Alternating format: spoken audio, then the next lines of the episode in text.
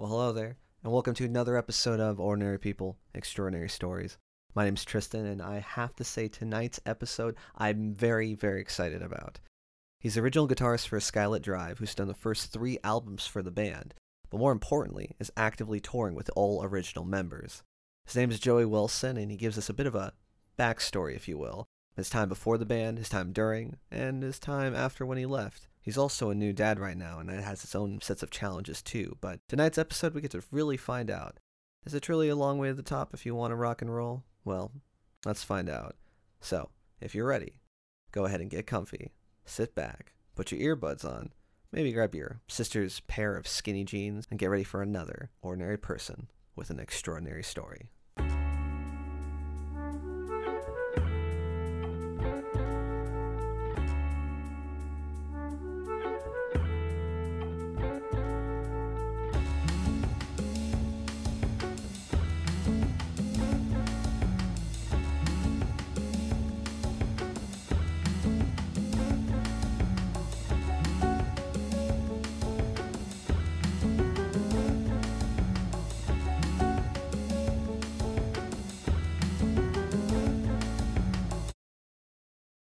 I'm not sure if you want to talk about this, but um, funny enough, when uh, you started uh, doing your sobriety, it's also the same time I started doing my sobriety. I'm actually uh, five weeks of uh, marijuana free.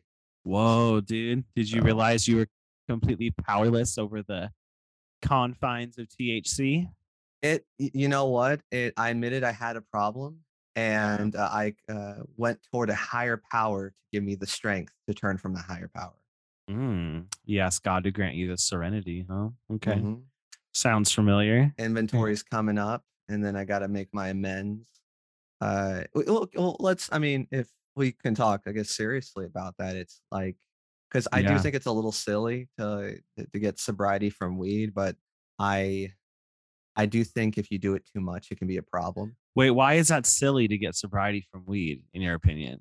because I think it's like it's ins- it's it's ridiculously less severe than the hard shit like meth or heroin or alcohol. Like I think that's way more addicting than just weed. Granted, I I, mean, it is. I would say it's less addicting.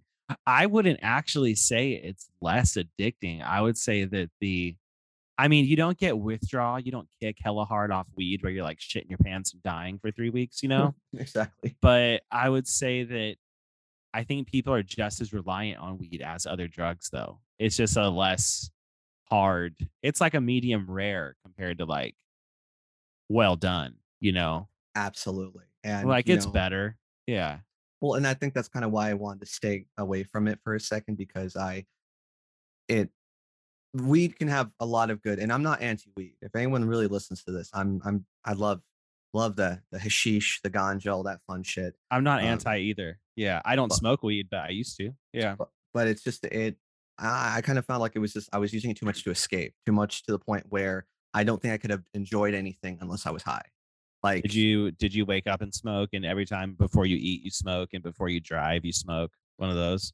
No, I really I was I was good enough to keep it till just to the weekends, but like Oh wow. anytime I did something fun, I was smoking weed. So I associated fun with smoking weed, or like I would do something and it just wouldn't hit the same. Like I remember me and my wife's anniversary, we went horseback riding and I couldn't stay present in it. Like I, I was like, I'm riding this big ass horse. This is awesome. But like I was just thinking like this thing's gonna end soon, you know, or it, it- Mhm. fucking it's gonna be done in like 10 minutes and then it's, it's it's gone forever. I couldn't be in it. And I I- I feel better for kicking it, but it's just kind of I guess I feel silly as far as like I don't know if I if I can smoke anymore just because like I I don't want to say I'm dependent on it, but it, it does get to the point where it's like I could very easily just get sucked into it again and just start doing it all the time.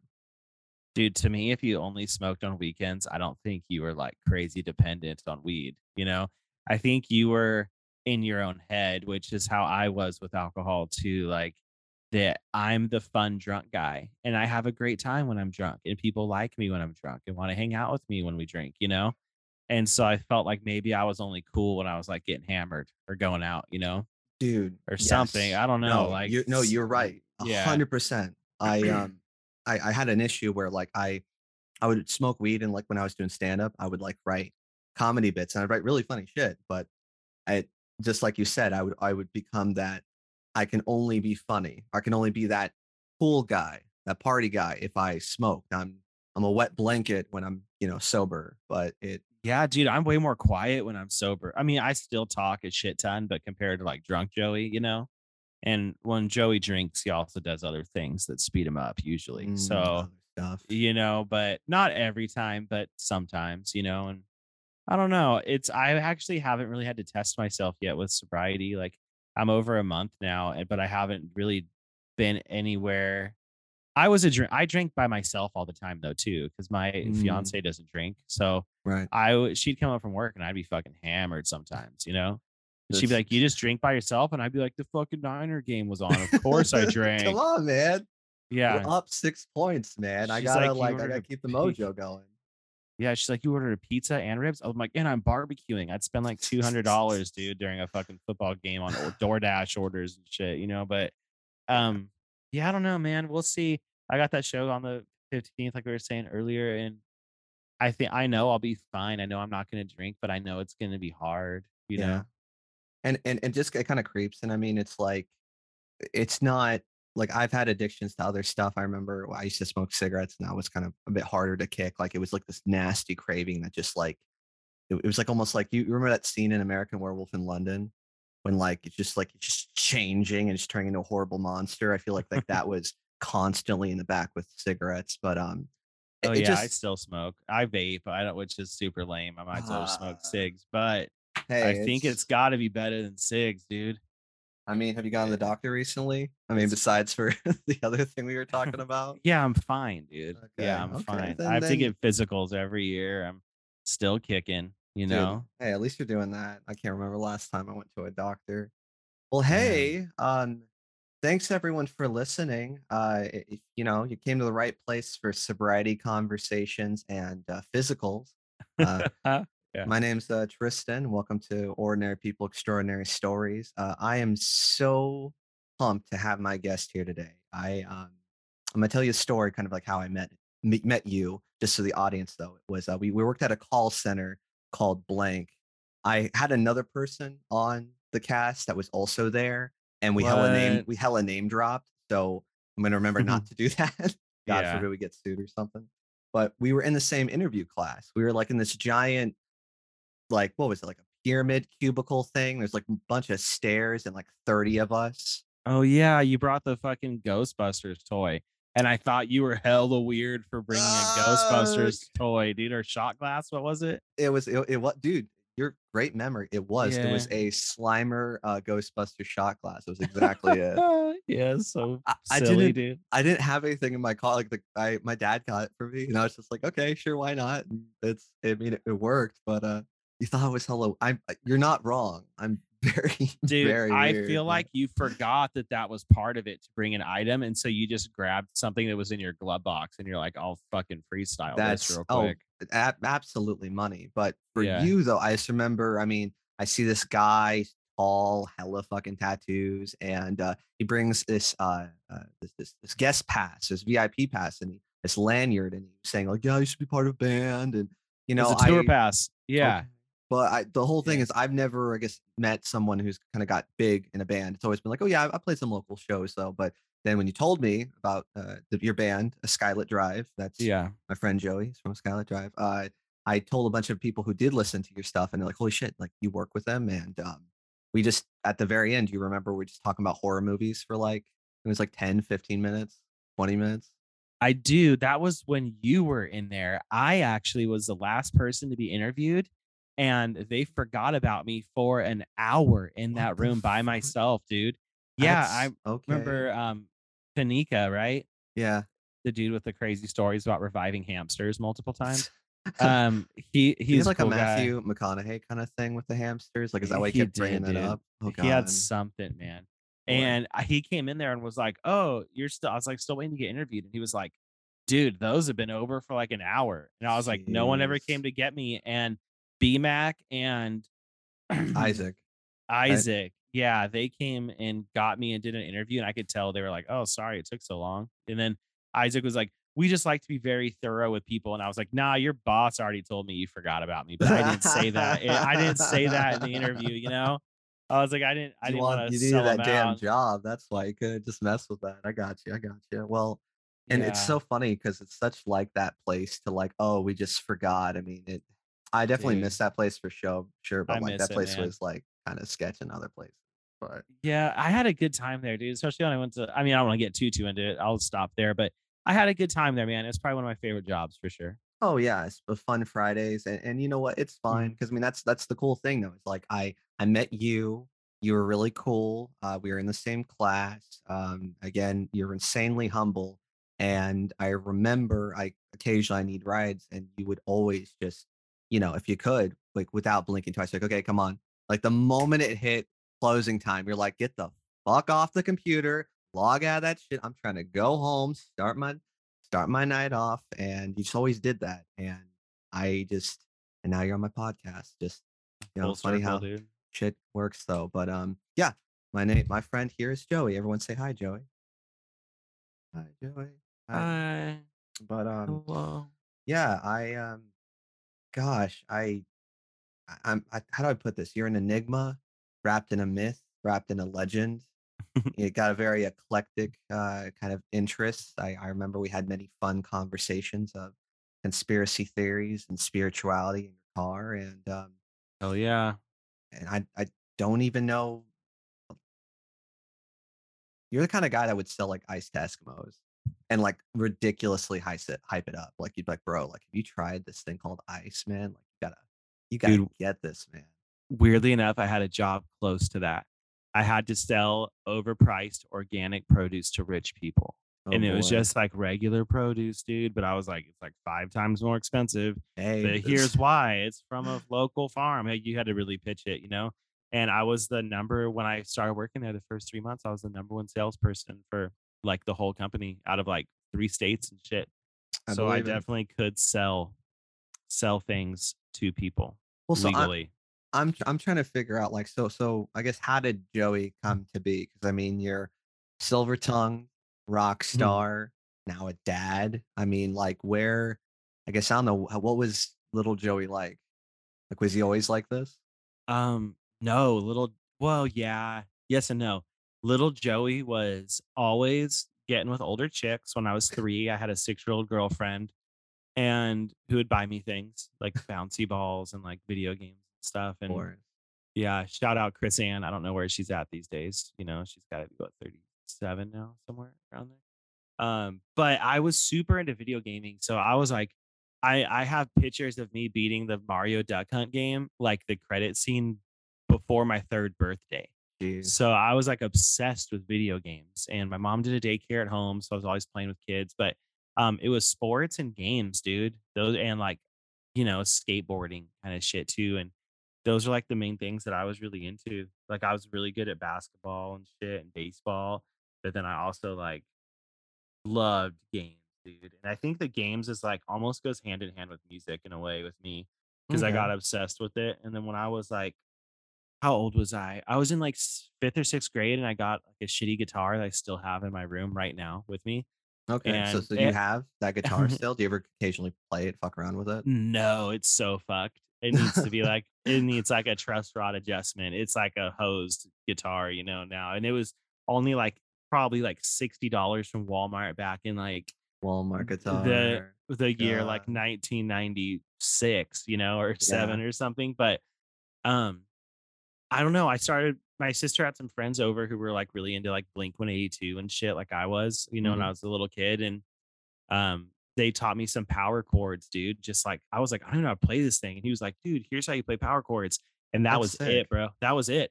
And he was like, Yeah, we had like, I'm pretty sure we still had dial up internet. This was like when dial up was the only thing you could get, you know?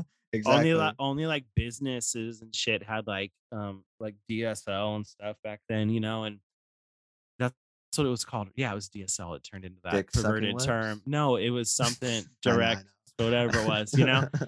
But um, yeah, and I remember he was like, "Yo, check out this shit. It's called Tabs, you know, T A B S."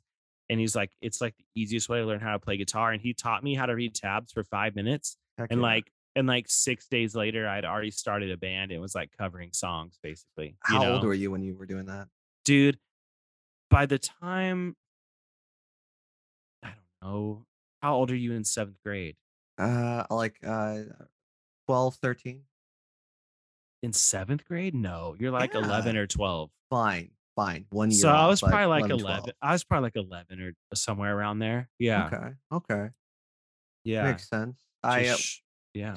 so that's that started the musical journey, and I mean, Yeah. like, then you had the gaming and the sports though, which I just kind of like it's always the case. Like people who are huge sports nuts are also nerds for video games. I think it's just the whole like it's playing something. It, it's it's beating something, whether it's beating somebody in a basketball or football game, or you know, beating someone on a console. You know, it maybe has like similar avenues. I think it does because also you're obsessed. First of all, if you like sports and you're really into it, like I am, like I'll study defenses, watch tape, like how players do and shit after games. Like I'm like really into it, you know. Mhm. So I can, I don't know, it's just been a hobby of mine. I'll explain more why I'm so into it, probably. But um, you love statistics, okay? If you love sports, you Yeah. love you love strategy, right? Mhm. And those type of things are automatically in most video games, you know. absolutely true. Talking about strategy, hundred percent. yeah and so it's like maybe it does maybe sports and games are for nerds you know? But the, the sporting part there's two types of nerds. One of them is like the one that's like it's like cool to like nerd out on sports and be super into it you know? Yeah, but then there's like then those type of nerds like the sports nerds will think the game nerds are kind of whack right? If they're like too into like if you're into like magic the gathering and like pokemon cards and shit like that which like i'm into that stuff too so i'm not bagging on it but it comes to a point where you can get so nerdy though that you become badass like i've Mm. had nerds like talk shit to me like they'll ask me a question i'll be like i don't know and they'll like all start laughing at me Fucking like nerd. you don't like you don't know. You didn't you know it. you didn't know the executive producer from Yu-Gi-Oh also did, and I'm like, who the fuck knows that? but then I could tell you who the five wide receivers were on the 49ers in 1959, though. You know what I mean? So I'm like, Sure. maybe it does go hand in hand. Like, you can just become badass at being a nerd, dude. We I just think it's it's cool. the gatekeeping. We uh I talked about in the first episode though. I think it's just like because of being so passionate about something, it's just like a nerd quality. People are like, you know what, you have to earn to get this exclusivity. Like you have to fucking know Yeah. what you're doing though. So Yeah, there was um someone explained it to me one time. and They said that nerds are the truest, like like to themselves. Like a lot of people will be into stuff and like fight it, you know? They're like in the closet about liking like fucking shitty movies or like bad bands or whatever, you know? But someone told me once they were like, dude, nerds have never given a fuck what people think. They've been Mm. beat up and made fun of, and they don't even start to waver their mindset on the shit that they love. You know what I mean? Exactly. Like I could tell you, I know people that got beat up for being lame that would, wouldn't like that shit anymore because they got beat up. Nerds were like, "Fuck you, I'm gonna be into this more now." You know? I'm gonna double down on it though, you know, just like really. I mean, the funny enough, you could even go back to even music because I remember like I think back in the day when like the emo scene was happening, people were talking like I was one of them talking mad shit about oh emo's stupid, it's dumb, it's a bunch of whiny babies cut themselves. Now everyone's a damn emo man. We guess with the whole uh, when we were young tour, man, like didn't that thing sell out in like week weekend? Yeah. Uh, yeah. We were actually supposed to play the day before it in Vegas at this other festival that had a lot of bands on it too from the same Mm. one. And it got canceled recently. Yeah, it was really sad. And we were actually gonna play an emo night afterwards. I was gonna DJ, do a bunch of shit, but um, Hell yeah. oh, I was gonna say something and now I'd, I had forgotten. Keep going. if you remember, we uh, we'll we'll backtrack though. So Yeah. okay, so and again, I one thing I love to do is I love to kind of like timestamp kind of where we are because like that way like the audience can see like what's going on though, like you know our beautiful sexy listeners though. So uh, middle school, you got that guitar, you playing power chords though, Blink One Eighty Two, you know, say it Yep. ain't so, I won't go, turn the lights off, carry me home, that kind of shit. It was that Nirvana, dude. Shout out Music Box, the little music store in downtown Lodi, or not even downtown Lodi. It was close to it, just in Lodi, California. Um, Yeah, Rick, right, you were like a this- Lodi Stockton kid, weren't you? Yeah, that's where I grew Oh, up, man. and um, I was born and raised in Stockton, but moved to Lodi when I was pretty young. You know, like to go to like middle school and stuff. And Where um, but there was this music box store extremely overpriced, but they had tablature books, and I used to go buy the tab books for like Nirvana and Blink One Eighty Two and shit. You know? Heck yeah. Yeah. If you had like, what was like your favorite Nirvana songs to play? Favorite Nirvana song to play, dude? We're asking the hard questions here, man. Yeah, that's tough because I love them all. Um, Good dad answer. You're gonna be I you're, like, what a great. I, they're all my favorite. they're all. I would have to say like the most fun to play is probably like just the easy like smells like teen spirits obviously like one of the easiest songs in the world on guitar Yeah. but like um like man who sold the world was really easy to play and fun That's yeah. Love that song. i don't know man they're all good i like them all nirvana songs are very easy to play on guitar blink 182 songs are actually harder than nirvana songs are It's because they're faster. It is, and just like even like what's my age again? Like you're doing this power chord, but then you gotta like move your pointer finger over one, two, then up mm-hmm. two, and keep it going. And it that was a little harder when I was learning to play guitar mm-hmm. than like than like smells like Teen Spirit power chords. You know, Sure. I don't know. I uh, I think the only um and, and I, don't know. This is probably like my favorite episode I've done as far as like getting out in the weeds and just talking about side shit though, because uh, I think one Yeah. of my uh, I was playing bass and one of my favorite songs to practice was "All Apologies." Like, Yeah. I love that song. But uh, okay, Mhm. so we got tab books, middle school. What's high school Joey looking like? Well, that's where we can circle back to emo, I guess. So, high school Joey started off freshman year really into I was really into Rancid, um Casualties, Operation Ivy, if you know, Hell you can understand what I'm going with this. And then um Fucking punk rock. then I really, really got into AFI, like the Art of Drowning, Black Sails in the Sunset, when those were huge. right. MXPX was I liked the poppier punk stuff that was kind of like not mainstream, but then I liked Misfits and AF like AFI's for sure one of my all their older shit, like their punk stuff's my favorite, probably of all time still, you know. Yeah. I still listen to Art of Drowning and All Hallows like once a month at least. And you got me onto All Hallows. Like mm. I respectfully, I, I was, I guess, a little sidebar from it though. Like, what was your opinion on, I guess, Miss Murder? Like that, that was the big radio song that got him big. I was sad. I was happy for them and sad because then the whole world knew my favorite band was like a mainstream band now, you know? Mm, And I mean, they sold out because they earned it and they earned the money and they Hey. earned the fame. And I understand that now. I would do the same thing. And you grow as a musician too. A lot of people are like, oh, they sold out. And I'm like, maybe they That's the were tired goal, of writing the dude. same. Maybe they're tired of writing the same fucking eight punk rock records in a row too, not getting anywhere. You know, Not well, selling shit. They were obviously getting places, but they weren't like selling out arenas with Art of Drowning like they were with like the other stuff. But I mean, I loved it, and I I had like sp- short spiky hair into long like Liberty spike hair for a while. I Heck wore a lot of like did like girl dickies or like small dickies, which is this was 2002. So Okay. when I wore girl pants in high school, I was getting viciously made fun of and bullied by I- people, dude. That, that's what I want to ask. So, because I mean, you're a Yeah. big guy, and I think you even played football, right? No, um, well, yeah, but when I was in high school, I was not a big guy, dude. I didn't get to be real like big until like early 20s, you know? Wow. Okay. Like I was sit in when I was a senior in high school, I was 6'1, 142 pounds. oh, so oh, that's- yeah. Okay. That's small, dude. So you can imagine me like freshman, I was probably like 5'10, like 125. You know, Yeah. I was skinnier than any of the chicks you were wearing pants, you know? Yeah. Yeah. Was anyone like messing with you though, or like try to fight you, or just do dumb shit? You know? yeah, there was people like that, but my freshman year, I was kind of like punk rock, wearing like Dickies and like, like you know, jean jackets with like fucking patches on it and shit. Yeah. And then when I got to sophomore year, shout out Nathaniel Raider, good homie Tano of mine. Raider. He Ooh. um he was a big inspiration for a lot of the music that I got into. He kind of brought me into like I don't really know a better way to describe it than like what became the MySpace bands. Like like I know exactly what you're you know what I mean? Keep going. Keep going. like and i mean we were definitely a huge myspace band but it was like he got me into like um a lot of grindcore shit like blood brothers daughters locusts um a lot of like just cool more he was into more like hardcore shit than I was like punk rock.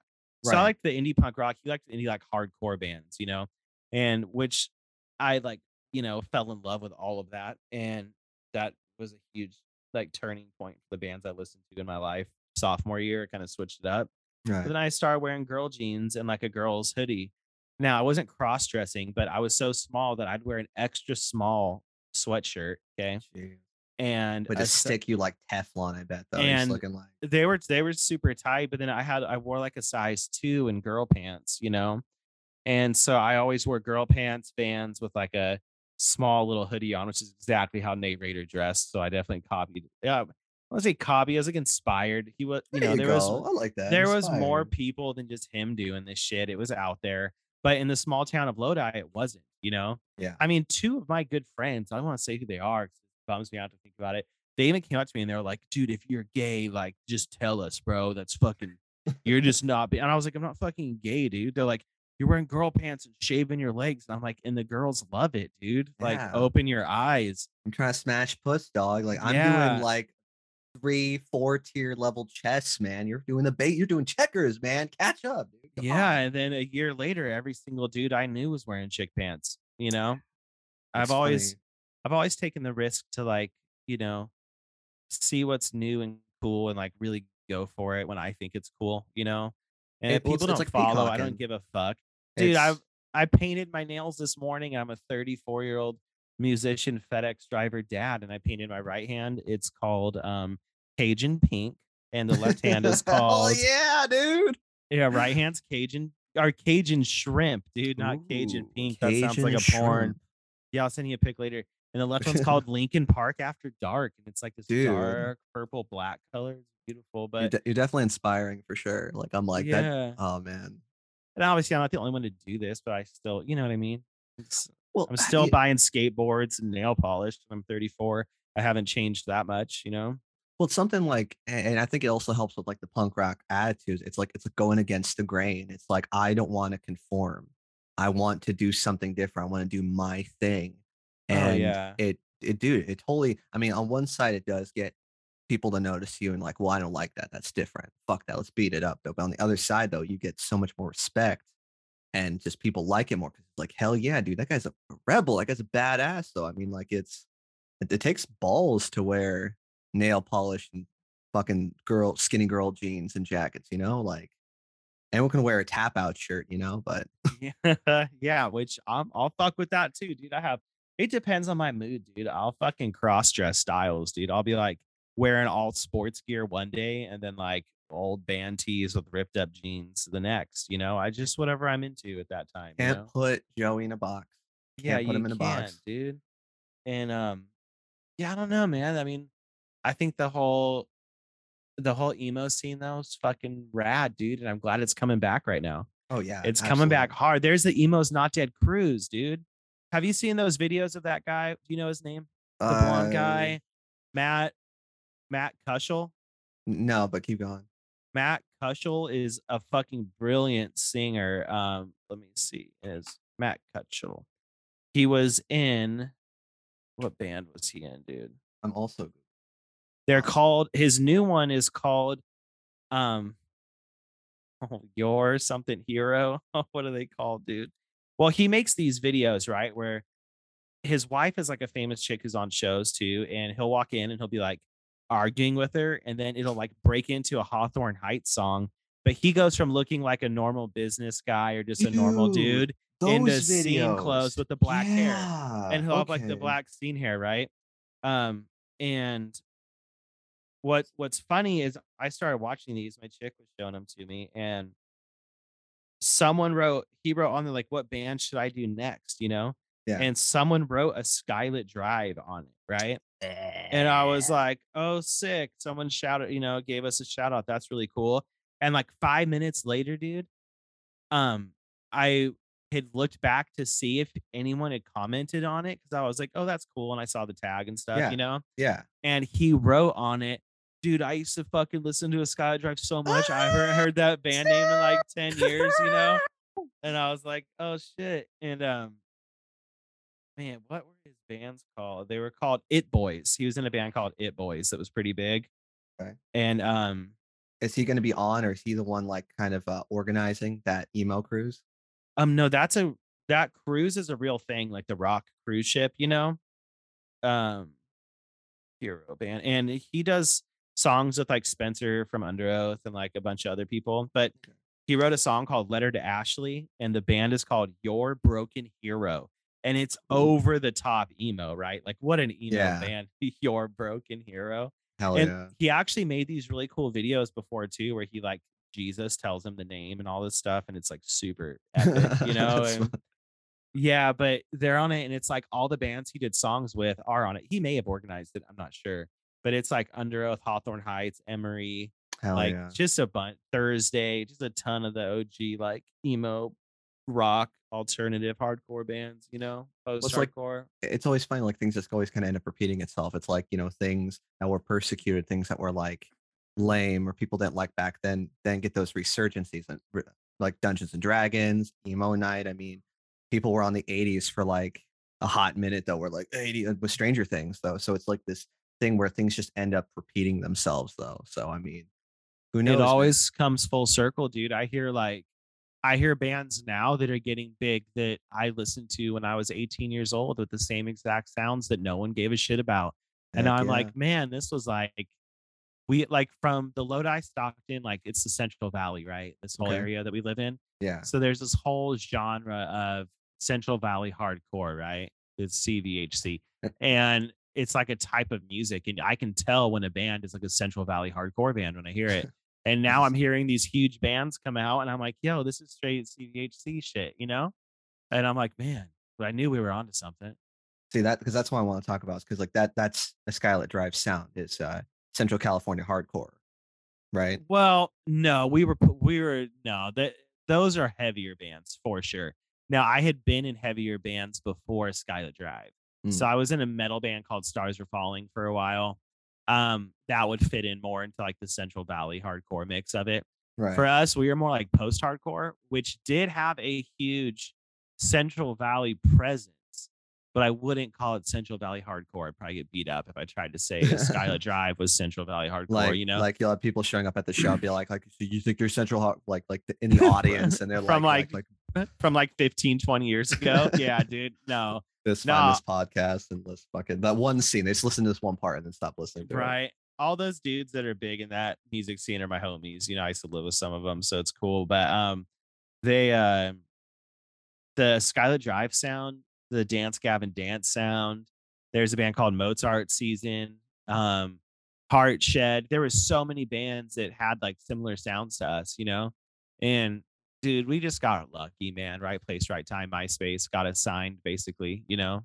Well, and I'd love to get like more into that though. And uh, Yeah. let's okay, so let's go back to high school because I'm still trying to like I want to see Oh, okay. a little Joe Star. So like like I mentioned, I I want to go back to high school. So we're talking looking at sophomore Joey. Yep. Pants are getting tighter.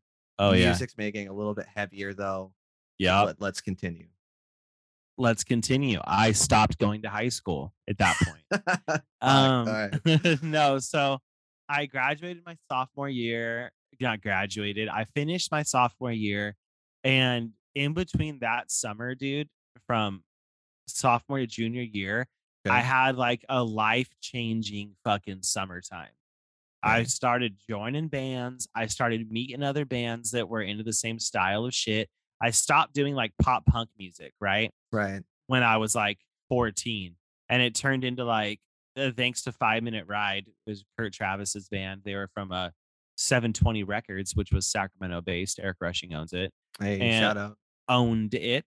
It's been gone for some time now. but um, when I heard that band, me and like Nick Miller and Brian White, which are guys that I'm in, you know, Skylit with, um, we heard that shit and I was like, dude, this is like where it's at. Like, fuck this pop punk shit, you know? It just like blow your mind, or you're like, Oh. this is like, blew my fucking mind wide open to where like it was like an obsession with that band. there you We go. most of the guys in Skylit have fives tattooed on them That's. I mean, that's pretty cool. Or five minute ride lyrics because it meant so much to us, you know. And I don't know, dude. It just started happening like that. We started joining bands and Jordan Stribling, aka Jordan Blake, who's a singer of Skylit, He was in another band called Random Intelligence, and they changed mm-hmm. their name to October Has Its Moments. so emo. So emo. These phrases, dude. man. Fucking. Oh man. Yeah, we also had one called Setting Sail for April. Dude, we had all kinds of emo bands What? So up. sidebar. what can you like explain why it's like not just one word or it's a fucking sentence or a phrase or something? Like why is that the case? Because it's how you represented yourself, dude. And you had to have an emo band name, you know? like always going left. Um, like I'm, I'm trying to think like if I can make a couple uh emo band names off the top of my head. Uh, no, that sounds like more punk. Parallel parking for dummies. I mean, it's like a, a thrash album. I don't know. no. See, I'm trying to think of some good ones, dude. They were like the long ones. Um, oh, what was that one? Um, Skies of Fire okay. was a good one. They're more rock. Um, Crypt Orchid was another one, a little more rock though. Okay. Um, damn, I mean, dude, Still Life Projector, bro. D- I- So emo. God, they were huge. so great. They I were want to huge cry for just a hearing all this. They just... had, dude, their band name was one word and it had three L's in the middle of it Still- because it was still life, dude. So there's three L's, then projector. still project. I love it. Still It's- life projector, man. so one what, of my favorite bands. Yeah. No, continue, continue. They're just like, just okay. What? So Skylit Drive. Like, what was the? How did you guys come up with the name? Um. Okay. Yeah. Let me go back. Jordan was in, um, uh, Random Intelligence, and we were like, dude, he's really he's a lot like these singers and can scream and shit. We need a screamer, you know. And Jordan was ahead of his time with the high pitched vocals and screaming. Right. So we basically started recruiting other members. So we recorded, we like recruited Corey from a metal band from Elk Grove Mhm. called um fuck, what's that word when you get a bright idea all of a sudden? Inspiration. Uh, Epiphany. They were called A Beautiful Epiphany was their band name. And emo. So emo. they were actually metal though. They were all Okay. screaming pretty much. And uh, but yeah, emo name. It it fit with the times. And um Jordan joined the band, then it kind of just all started. But we had one before it with Jordan and Jerry, our first drummer, who's actually just sold our house in Grass Valley we own. oh shit. Um, but he's doing good now. He's got five kids. And his brother has 11. His younger brother has 11 Dude, kids. Does, right? is he like Mormon or he just doesn't pull out? no, they're Christian. I don't know. They just have, he must have potent stuff. But I mean, hey. go. um, Jerry swears that he did not put the he did not go to a website for an emo band name generator. Cause I did it one time. I did it one time and I found something close to a Skylit Drive on it. Okay. Which looking back, that would have been super lame, but now it'd be hilarious if that's how he got the name. Oh, he said- He said he made it up. He was all, dude, I just thought it sounded hella emo and sick, you know? A Skylit Drive. And there wasn't too many drive bands. There was like Lorene Drive. Their singers like in um Hollywood Undead now. You know, there's like a Oh, couple dr- Wow. couple drive bands. I actually hung out with him uh yeah, a couple years ago at Aftershock. Really nice dude. Let me I'm gonna actually go to emo. We're gonna do one real quick. Let's do it. Emo I'm band in. name. You do one too. Okay. Let's see. Okay. Okay. Emo band name generator. I'm gonna do it's called student of guitar.com. Excuse okay. Me got for right here. Okay. Let's see. Find a band name. Okay. Input your word here. Let's do sky. Okay. You make your up your own.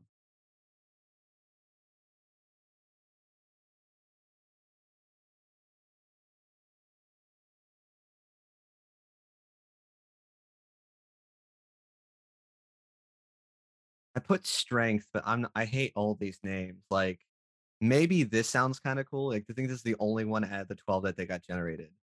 Uh Okay. was uh Garden Strength Station. See, strength isn't really like an emo word though, dude. You know?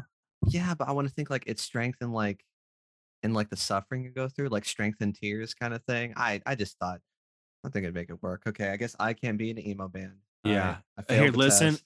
Listen to mine. Now tell me how emo these are. Sky American Drive-In. Okay. Okay. Sky Sirens. Modern Sky Crime. Ooh, I like that one. Sky American None. That is such an emo band name. Sky Confessional. Sky Icon. Yeah, see, they're good. But I mean, we got the band name and it just fit. I was like, okay, that's dope. We'll roll with it, you know? Not thinking that I was gonna have to roll with this fucking band name for the Mhm. rest of my life though. just like damn, it's like we got successful. Fuck, we got to stick with it. This is yeah. And I was like, damn, I'm like almost changed it to just Skylit for a while, you know, like thought about different things. Like how a newfound glory dropped A and it's just newfound glory. Maybe we could have just been Oh. Skylit Drive, you know, but Nah, I like it. I like you know. and the ASD, it's the three letters on the left side middle of your keyboard. It rolls really well oh, together, oh, you know. I never even realized. It's just yeah, there you go. it's just baby. You'll never see your keyboard the same way again, dude. I, after I, said you know that. what? I just and I'm on my computer a lot, so I'm just gonna be staring at it constantly. Like, I wonder what Joe's Yeah. Yo, right? How, do you think of these? Okay, so I, I put different one. Put empathy. What, what do you think of this empathy icon? Yep, that's good. Okay, and then I got empathy red secret, Dude, fire. Yes. and then empathy sickest falls. Hella good, bro. This is okay. Okay. yeah. This is I'm not a fan of this one. This one's just kind of gross, but brown empathy promise. Dude, I could see it working though. You think so? I could see it working.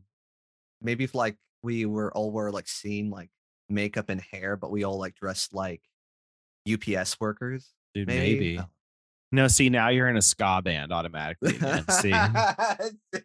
So your brain goes right back to that like Reel Big Fish fucking uh, which which I think we talked about this. You know, I, I Which- lo- love. Streetlight Manifesto. Mhm. Yeah. we uh little little ska side note.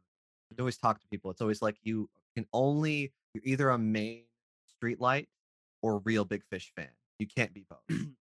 Dude, we actually um on Warp Tour one year we were sharing the there was like this two big like main stage you switched off on right. and it was always us and Streetlight Manifesto every day, dude, for like over a month. Were they So, cool? Um, yeah, their guitar player, dude, is super sick. He has a Swedish fish tattoo on him, on his arm, and he's hella hella- cool. and he's hell into yoga, you know.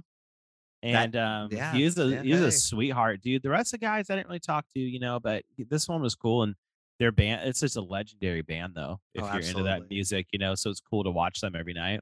Like I oh, you listen to last Street Fight Streetlight Manifesto?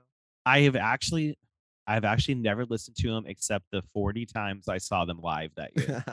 Yeah. because you, you you just you're there. You're like I I like I could just hear it. it it's literally across the way from me, like with the stage Yeah. though. Like why do I need a record?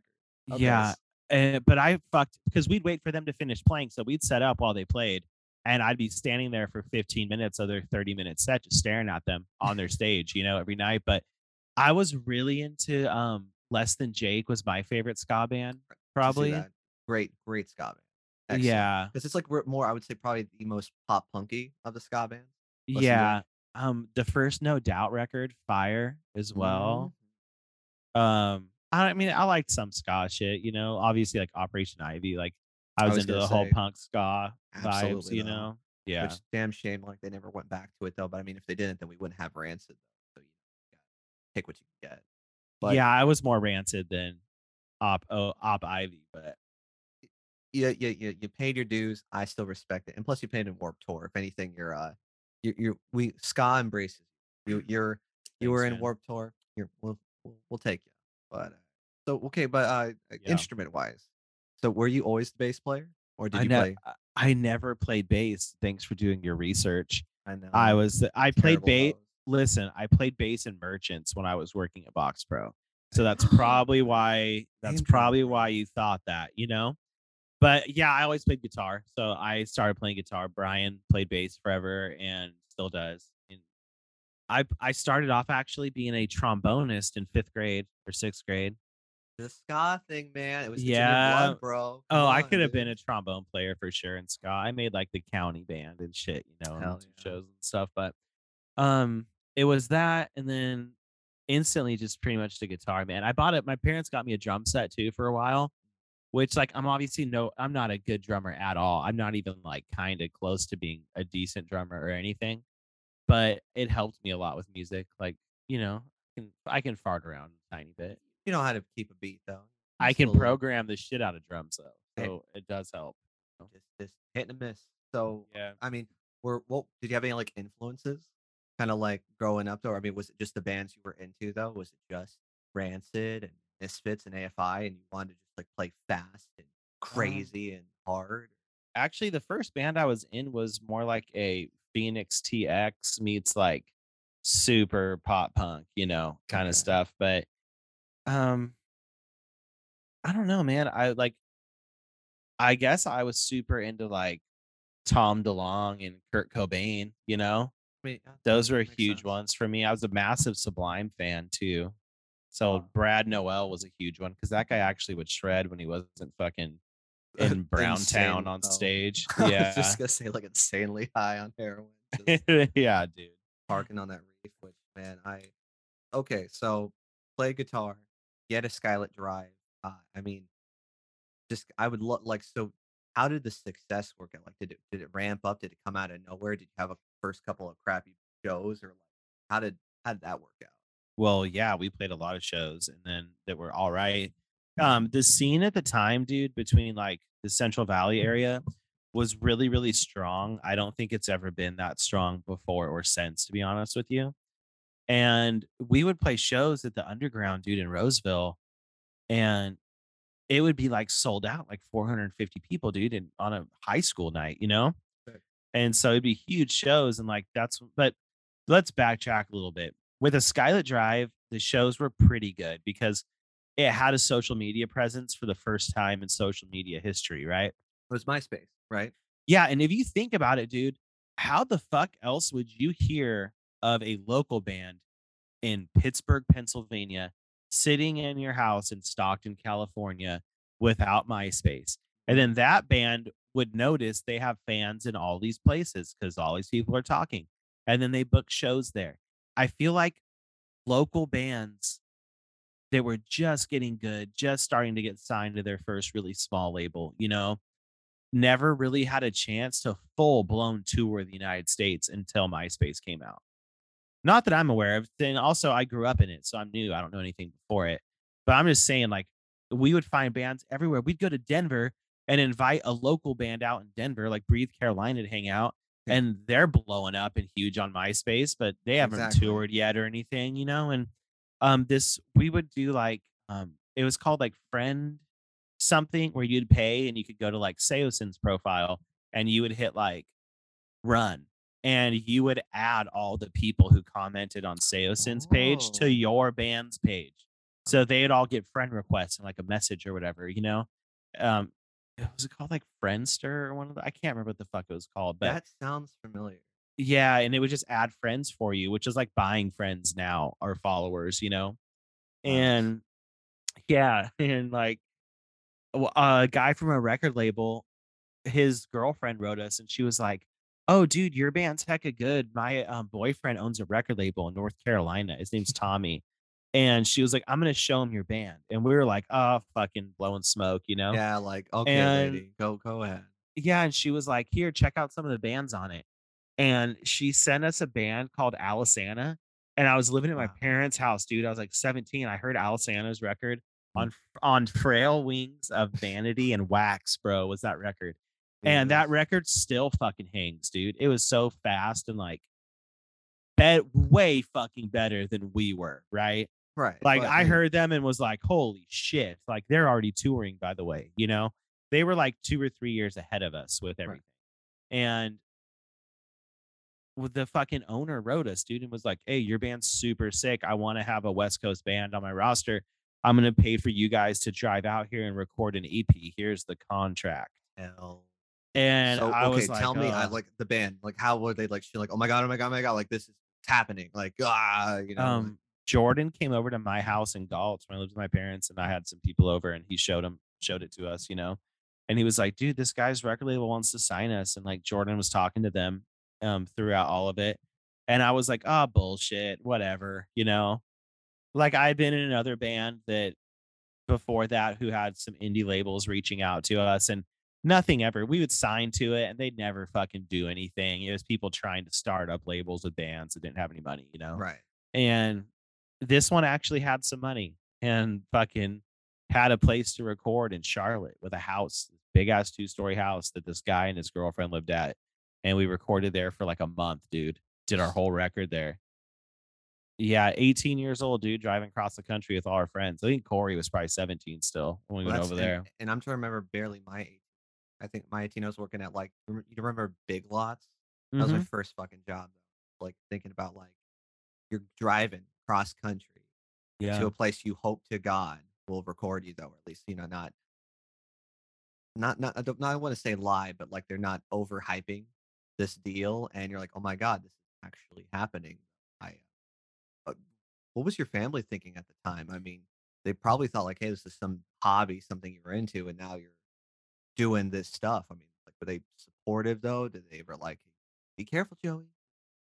Here's some Oh money. yeah. Yeah, definitely, man. They wouldn't let me go down the street without like a walkie-talkie till I was like 14 years old. But you you'll know? go to North Carolina and record an EP. They're like, fuck yeah, man. Yeah, the, one bag." of yeah, one of the parents had to drive with us there, and another one had to drive with us back. You know, so one of them would like drive. Like Jordan's stepdad drove out there, or no, Brian's dad drove out there with us, and then on the way home, Jordan's stepdad did, or vice versa. I can't remember which which way it went. You know, it's been too long, but we stayed there by ourselves for like a month, and yeah, my parents were like, "Where are you guys gonna sleep?"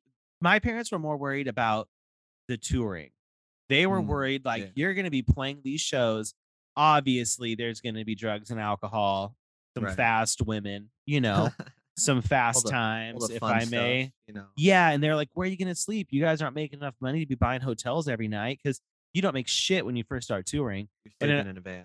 And in our very first tour, this band took us out called a Heartwell Ending. Okay. And they had a big ass tour bus they bought or something. And it was fucking shitty.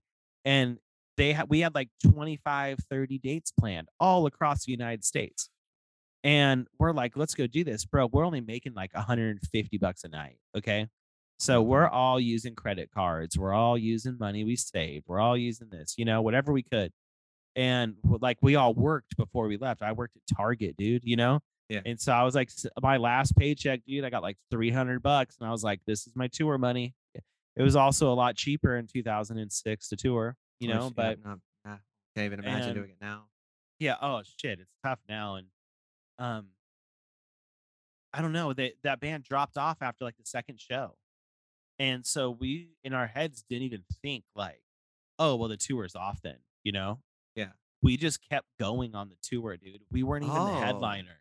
Wow, you guys just said fuck it. We're just gonna. So you guys went Yeah. from the opening band or just like another act to now you're the headliner. It was just the two bands. So we were direct support. So we ended up headlining our first US tour the first time we went out. And which is pretty crazy, like looking back, no one really ever does that very often. Hunt like Now- one in a million. We we played some shows that were fucking the worst shit. I mean, we played shows that it was just the band members and their girlfriends watching, you know? mm, and we don't have any money to pay it because no one came. But here's a fucking extra large pizza and a case of beer, you know? Dude, it is, man. dude, when we were like 18, we would have shows. Say there was like uh, 80 people at the show because local bands were big in high school. They'd have a lot of friends out, you know? Yeah. Dude, we would set up like a kissing booth and kiss girls for gas money, dude. I bet you guys got a lot of gas money for that. Corey did. Corey got like $85 one night gas money and Oh, only gave and he only gave us like 20 bucks of it.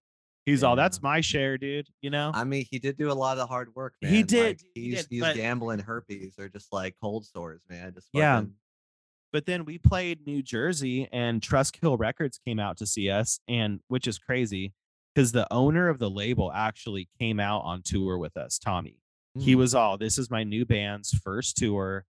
I they need a tour manager. I'm gonna go on tour with them. So the owner of the fucking label toured with us, dude, which is very unheard of, right? right. and he was just watching out, I guess protecting his investment. But on our first tour, we already had bands looking into us to other bigger labels wanted to sign us. Like Immortal was going to sign us. They had Okay. like Scary Kids, Scaring Kids, Jets to Brazil. They had like all these pretty big bands. And then Trustkill Records came out. They wanted to sign us, and they had um, dude, who was the Terror? fucking what was that huge metal band from England called? Um, you know I'm talking about? You would know this band. Let's see, Trustkill Records. I should remember this. But the guy came out, super nice guy, took us out to pizza. He gave us um a bunch of shit. 18 Visions, Hopes Fall, Throwdown. Um, just huge. Well, for me, they're like huge bands, you know. Are bleeding through. Oh, Bullet for my Valentine. Yep. Okay, there you go. That they was- were yeah they were the big one on it and they he came out to watch us and the show in new jersey was actually fucking crazy dude the it was like at least 200 300 people all singing along and it was our first time ever playing new jersey crazy. the, the next night we played allentown pennsylvania which is where we actually did one of our reunion shows around there Mhm. same promoter tom taylor shout out and um dude we sold out the bottom room and Amon Amarth was playing in the big room You told- upstairs you told me. yeah, and Yeah. we sold out. We sold more tickets than they did on our first show, you know? Ah man. So I love on the too, dude. I and, like, know. I know those metal fans weren't happy. They were just like fucking the small room was shoulder to shoulder, blah, blah. dude. Just Yeah, but yeah, first tour, dude, it was fun. It was tough. It was a lot of just hardships, you know. But when you're 18, 19 years old, you like live for that shit. And it's with all your best friends too, you know? And so it's just like a real brotherhood, like um, I don't know. It's like No, I get something It's, special uh, that I wish I remembered more of it. And it's not because I was drinking. It's just because it was like really fast paced, overwhelming. right. And it was so long ago, dude. It was fucking 16 years ago. It's almost half my life ago. Like I remember a couple shows, but there's 20 shows on that tour that I'll never remember where the venue was or anything, you know? Jeez. Well, so I, I did want to ask though. I mean, like, cause you kind of touched on a little bit though. I mean, like, was there partying? Was it just Oh, like like a just a big fun like like I mean, granted, it sucked, but that's why the partying was happening. 'Cause It's like, hey, I have to like sleep on a bus with eight other guys. Like, yeah, I'm gonna blackout drink, or I'm gonna try to you know get some 15 sex while I can. passenger van. Yeah, Oof, 15 passenger van forever for like years. But we took out two of the four rows of seats, and so we'd make like a bed for two people to sleep in each one, you know? So it'd be like front two seats, a bed with two people, a row with one person, another bed with two people, then a back row with one person. So it was actually a lot of room, dude. So, So- many days just on the floor in that van. you touched Yeah. on like like the the lead singer. You know, he was a hottie. People liked it. People were into it though. So like, was how did you like bring girls to the the, the thing? Like, how did you like interact with them? Like, we're like, hey, come back here. Like, you want to sleep in our van? No, like like, did you guys just hang out at someone else's house though? You had fun while you can. No, dude, it was you want to come hang out in the van and drink with us? Yeah. And then I'd be like, give me the van for a minute, you guys. You know, like that's like how you'd have to do Uh, it, bro. Or you would just look around and see everyone out there, and we'd you'd go out to the van, and another member would be in there doing his thing, you know, and I'd be like, fuck, we're next, you know? That's and, oh my god! It's, I just, like it's like a fucked up Disneyland ride. We're like, okay, is, ready? dude. like, okay. Yeah. Man, I had a lot of those nights. And but um yeah, I mean That it was fun. It- it wasn't all we did do, but there was this one tour story I'll tell you. Um, we played in Condon, Oregon. Okay. Would you do me a favor and Google Condon, Oregon while we're doing this? pleasure? And I want you to read the population of this town into Wow. Okay. Did you Google this before, or like this? It was always this small. It's all I think this it's grown a lot since 2020. Let's see. Condon, Oregon population. Seven hundred and sixty-four. And we're gonna go 2007. Yeah. Condon, Oregon population, 2007.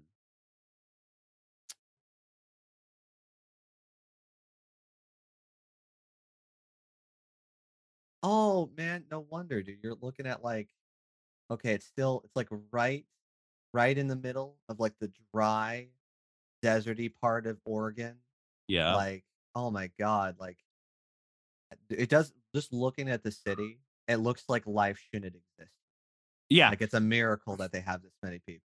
Dude, the girl that ran it, bless her heart, she um we played at the town center, right? There was like Oh, a theater where they did like the school plays and shit. The high school had like four people at it, and one of the girls, of course, was you know hoeing around at the high school.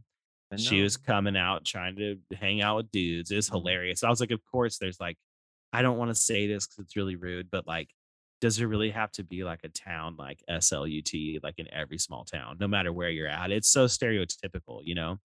And it was just funny, but we played this town center, and I'm not shitting you, dude. We sold more merchandise at that show than we did on any other show, man That's crazy.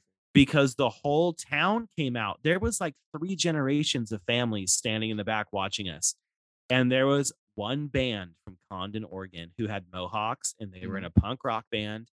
And the second they came out on stage, the guitar player threw his guitar around him and it fell off his, it flew off of his body into the crowd on the floor. And I was like, no, it's Condon's finest, dude But- there was probably 250 people at our show, dude. The whole fucking town came out. Like it was like a big deal for No, the town. and I'm I'm just imagining like it's insane to think like and again like you said the three generations like I'm trying to imagine like an old old like I really like these young fangled kind of music man I, this, this is this is called hardcore you know just fucking it's Yeah, it's, dude. it's it's insane to think about but hey dude that's like it's amazing that's so cool and God just looking at this town I just get depressed like I bet you were like happy that the show was there you're like okay let's get the fuck there was no here. cell phone service, dude.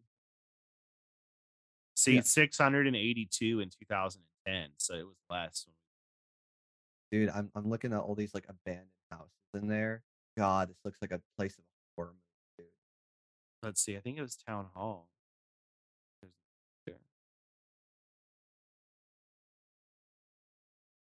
So, and again, this was just the first tour. Okay, so you guys do your first tour. You know, it Yeah. happened. It it went pretty well. You come back to Lodi, Stockton. You come back. What like you guys probably gonna relax? Like, okay, that was fun. It was made crazy amount of memories. What was the next next thing? What was the next step? Next step, dude, was I mean, realistically, bro, it was just nonstop touring. So once we did that first tour, we then got a booking agent, right? Like a legit one. Okay. Um, named Dave Shapiro. And he was out of LA. He did every band on earth, really, you know, in the in the emo scene. Is it related And to Ben? no, no, It'd be hilarious if it was. Like- no, I don't think so. Um, I'm not trying to go Death Con 3 like Kanye said on Jewish names either right now, you know, but um let's, uh, he's let's let's just keep going. Keep going. um yeah shapiro prominent jewish name hollywood la new york there's a lot of them out there that's just the facts but Bro, you're gonna um, get me canceled before. No dave shapiro i'm not saying anything bad dave shapiro is a great guy i saw him recently at a reunion show and talked to him really cool um but he um we got the booking agent and then we got a ma- management and that really like lifted us to the next level so then we went from being you know that headliner was cool but it was like dude you can't be living like that you know and then some of the next tours dude i think our next one was with a day to remember Oh, before shit. before they blew up so it was us my children my bride a day to remember and blessed by a broken heart which so fucking. Half the time I think you're making up these names, but like I, I No, don't doubt you- you would love blessed by a broken heart dude Yeah. yeah because they're like super nostalgic and corny okay Okay. and they I, am that. That's me. oh my god tony the singer um then they kind of dressed like lost boys like they were like 80s metal before it was cool right Okay. so okay. they They're wore like Canada too. All right. yeah they wore like no shirts with like red vests and shit and like crazy hair you know and Dude, you weren't kidding about the Lost Boy thing. Literally, one of the band members looks like Spike from the Lost Boys. That's crazy. um he looks just like um the blonde one right is that what Yeah, you're talking that's- about that- yeah. That's Yeah. Spike, yeah he's identical to kiefer sutherland dude. Jesus. and Yeah. um you would like him. they had songs about like high school like summer break and shit which was funny because a bunch of tattoo guys just like their logos were like a delorean with lasers coming out of it you Oh, know no, that like sounds, that sounds. I'm I'm already. I'm I'm looking at this after after episode. Yeah listen to their stuff from like 2006 7 8 9 era okay, Okay. that's when it was really good and um we started doing tours like a day to remember and it was like every show was sold out three four five hundred people and we were like the we were we weren't opening, but we were like the second band. Yeah. Like second or third band sometimes. And um it was just tight, dude. Cause then I was like, okay, we're out with legit bands now. They all have legit tour managers, some of which I'm still in touch with. Like JJ Kasari, dude, was the tour manager for a day to remember on that first tour we did, and me and him still talk, like made some connections, you know, and um it just that took us to another level because when you're playing for new fans, your whole goal with music is wanting to play for new fans. Like when you're when you're massive, when you're like fucking bring me the horizon or like a day to remember now, Yeah. you don't you don't need to play for new fans because everyone in the world fucking likes you. You yeah, know, you got you got your audience already. Yeah, you're- like you're good. Yeah, like for life, you have the audience, you know, and um, for us, it was just a huge deal. You know, we got to meet all these bands, and it was before a lot of them took off. You know, so it was just um, I don't know, taught taught me a lot about the business and stuff. And I used to complain about playing like opening, right? Like Mm. I'd complain about opening, and like the tour manager would be like, "Bro, it's only your second tour, man. Like you got to pay your dues, dude. Like all these bands did it, and like eventually." You'll be telling some guy who's mad at his band opening when you're headlining, you got to just pay your dues, bro, and keep trucking, you know. And you I did at the time, or were you like, I- you? I bullshit? didn't believe it at the time. And actually, when he was having that talk with me, it was in a rainstorm in Orlando. Outside the venue, we were smoking cigs, and this giant fucking lightning thunder strike went off, and he jumped hella high up in the air and Damn. like jumped into me and ran inside, and I hella laughed. I was like, okay, good conversation, you know. Sure. Thanks, bro. But um, yeah, and I did have talks like that. I had a band we toured in Europe with that was mad that they weren't direct support to us and they were opening.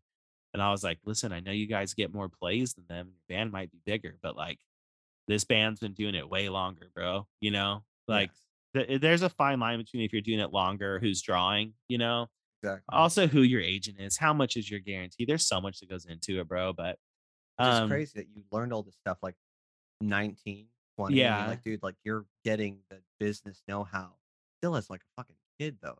Like, insane. yeah, dude, like couldn't make a fucking omelet, you know, but I'm like touring the United States and Europe and shit, stuff like that, you know. But um yeah, I was definitely lucky. I'm uh super blessed I got to do all of it, you know, and it's like a I feel like I'm on my second life sometimes because that was such a, you know, it was only like a 6 or 7 year period for me that I really toured that hard, but Right. 7 7 years of United States touring, Europe touring. Which we can, we can get that about the Europe tour. So it was the first tour, then the second, and then when does the first album come in? When you're like, okay, we toured so much, now let's actually like sit Um, down and get this fucking record out. Yeah, um like 2 2 years later. So yeah, just kind of like want to roadmap a little bit though. So you had those two tours. You then toured for another two years. Yeah, dude. I we Jesus toured non Mary. we toured nonstop for seven years without. We would come home for the most time, six weeks, twice a year, dude. That's it. And I mean, like, and just playing the same songs, or like you guys would just like write new songs on the road. Well, we had two records out, so we had our set list. Yeah, you just played the same set list, dude. Like every night, you Jeez, know. Okay. Fucking a. Every tour we change up the set list so it's different, you know, for the kids. But then you do two or three US tours, then you drop another record because you've already done a year and a half of touring, two Yeah. years. Then you got all these other new songs to play to mix in, you know. So it- it kept it fresh for sure. fucking touring albums. I mean, like what? So so when did you record? Where did you record? Was it still back in Lodi? Like No, the first one was in North Carolina when that guy from the label, Tommy Lacombe, hit us Yeah. up and signed us. And then um the second time it was in around Chapel Hill, North Carolina, which is a great little town, you know. okay, Super artsy and beautiful over there. Chapel Hill's great. Had a really good Arby's and a really good sushi place. Those are the only two places I ever ate at over there. it great variety. I love it. Well, well, when you were 15 minutes from the town and your recording days were 12 hour days, I would just get that Arby's five for five, dude, and just eat five fucking sandwiches for the whole day I was out there, you know? and you can mix it and- up too. Oh yeah, I'd get the au on the side, bro. Fire. So Mm. good. But um, yeah, we recorded with um with Mitch Marlow and Al Jacobs. Okay. Out there called Warrior Sound, amazing place. They did um they did like He is Legend and like um uh, Beloved, just like a bunch of bands that were from North Carolina that were sick. And um, Mitch played in like Glassjaw and in um, Filter, a lot of like pretty big bands he was in. Yeah. So he records like in like in this moment. What are they called? That girl, the girl singer. Uh, in this moment, oh, um, Maria Brink. Yeah, he like um Mitch like writes for that band, like writes Really? guitar and like music for for that band. Yeah, Dude, okay. and so he's one of the homies. He's a really talented guy. Little sidebar, she's stupid hot, like just dumb, dumb, stupid hot. Yeah, it blew my mind in like 2011 on a Warped Tour. She was like talking about her son about to go to college What? in Who's that? 2011, dude. I mean, oh shit, she said that she's uh 44 years old though. So dang, that's so she must have had him like real young then. Like, Yeah, probably. Or maybe it was high school. Maybe I was just drunk. I'm not sure. Don't quote me on this. But okay. I do remember being like, oh wow, because she looks great, dude. And she obviously like doesn't age. So that's really cool. All that virgin blood, I think, you know. I was just gonna say she sold her soul, maybe. Maybe. But no, I don't know. I would never mean that. But yeah, then our third record we did in um that's uh, identity on fire, right? yeah, Identity on Fire we did in um in Santa Ana, the like down by LA, you know, the Los Angeles area. Yeah. And we were staying in Seal Beach in this beautiful apartment, and our next door neighbor was like in that like Johnny Tsunami or some shit from Disney Channel. What? And yeah, yeah. And um dude, yeah, but um we record down there with um Do you ever party with Johnny Tsunami? no, no, not even Ah, close. I never even really saw him, but uh Cameron Webb did that record and then was that the last one I did with the guys? Um, taking a look. Uh, yeah. Unfortunately, Yeah, that I just the did- last one. Was the first yeah, three? I did the first three. The first one's the only like actually like really really good one, but the EP, the rest of them are you know the music's really good, and the second one, Wires, I would I would say those are our bangers, you know. And I mean, But- it's, it those where you put, I mean, the most heart and soul into it. I mean, it's like it, you guys were like, you guys found your like your sound, and it was fun and it was great. And uh, it again, Wikipedia is so damn helpful, though. Uh, really, that many references for Final Fantasy? I know you're a big nerd, but it goes right back around. At, you the know, whole record is Final Fantasy dialogue, bro. that's yeah. that's pretty sick. Is it Mhm. specifically seven or is it multiple games? It's mostly ten. Really? Yeah, it's mostly 10. I me and Kyle, the keyboard player, uh, we were in Tommy's apartment and we played 10. We beat we actually did a speed run before that was a thing. And Right. we were we played, I think we both spent like six hour blocks at a time Mhm. and we never stopped playing until we beat X. So we finished Final Fantasy X in like um in under two days because we'd both beaten insane. it before, and so we just took turns, you know, playing and leveling up and shit, and like it's hella fun. Oh yeah, dude! Like one of our songs, "I'm not a thief, I'm a treasure hunter." That's like what the character Balthier says at the beginning. The first line when you put in the video game is about like listen to my story. This will be our last chance. Like it's all lyrics from the fucking song. There's a few so lyrics. sick. There's a few lyrics from the movie Sunshine in it too. What the computer says. Wait, it, Sunshine, is that the one where like the sun's dying they have to nuke yes, it? yeah. And we used to walk out to the intro song. Um, What the, fuck? That's the, so sick. the main theme from Sunshine was our intro song for a long time. Um, yeah, just heavily inspired by Final Fantasy. I mean, I have, I'm still heavily inspired by Final Fantasy. You know, It'd be super sick if you could like, like if they, because you know how there's always doing remakes. I mean, they did seven. They might Yeah. do eight. Like if they did a complete remake of ten, and maybe had like you guys do like a song or like part of the soundtrack, though, I think that would be really dude, sick. I would work so hard on power metal licks and like sad piano parts if I Oh knew my- they were picking songs for that, bro. But um, Dude, I can only hope because I love both of those things. Like, yeah. Yeah, they were more into the power metal speed shit back in the day, you know, with, like the the 8-bit sounds, but mm, um uh 10, I think I mean 7 obviously great. The remake from 7 was nothing like 7, but I still loved it, you know. Still waiting for the next chapter to come out for that. yeah, because it's it's a two parter, right? yeah, Which is and in- insane to think about, but because the disc was like 3 discs, I think, or 4 for Yeah, the that's right. um original one. Original Yeah. PlayStation. I still have mine. I didn't know they're worth like a grip now. hmm It's Yeah. I had some asshole stole like a bunch of my PlayStation games though. It uh coincidentally I think it was the same guy who showed me Blink 182. So it's like a hit and a miss. Like he stole Mm. My copy of uh Tony Hawk's Pro Skater, but hey, here's Blink 182. So whatever. I still have my Tony Hawk Pro Skater. Dude, that's gotta be that's gotta be worth some money too, probably. Do you think so? I mean, especially with all these like uh, kind of resurgence of um Oh, like retro game stores. They made so many copies of Tony Hawk though.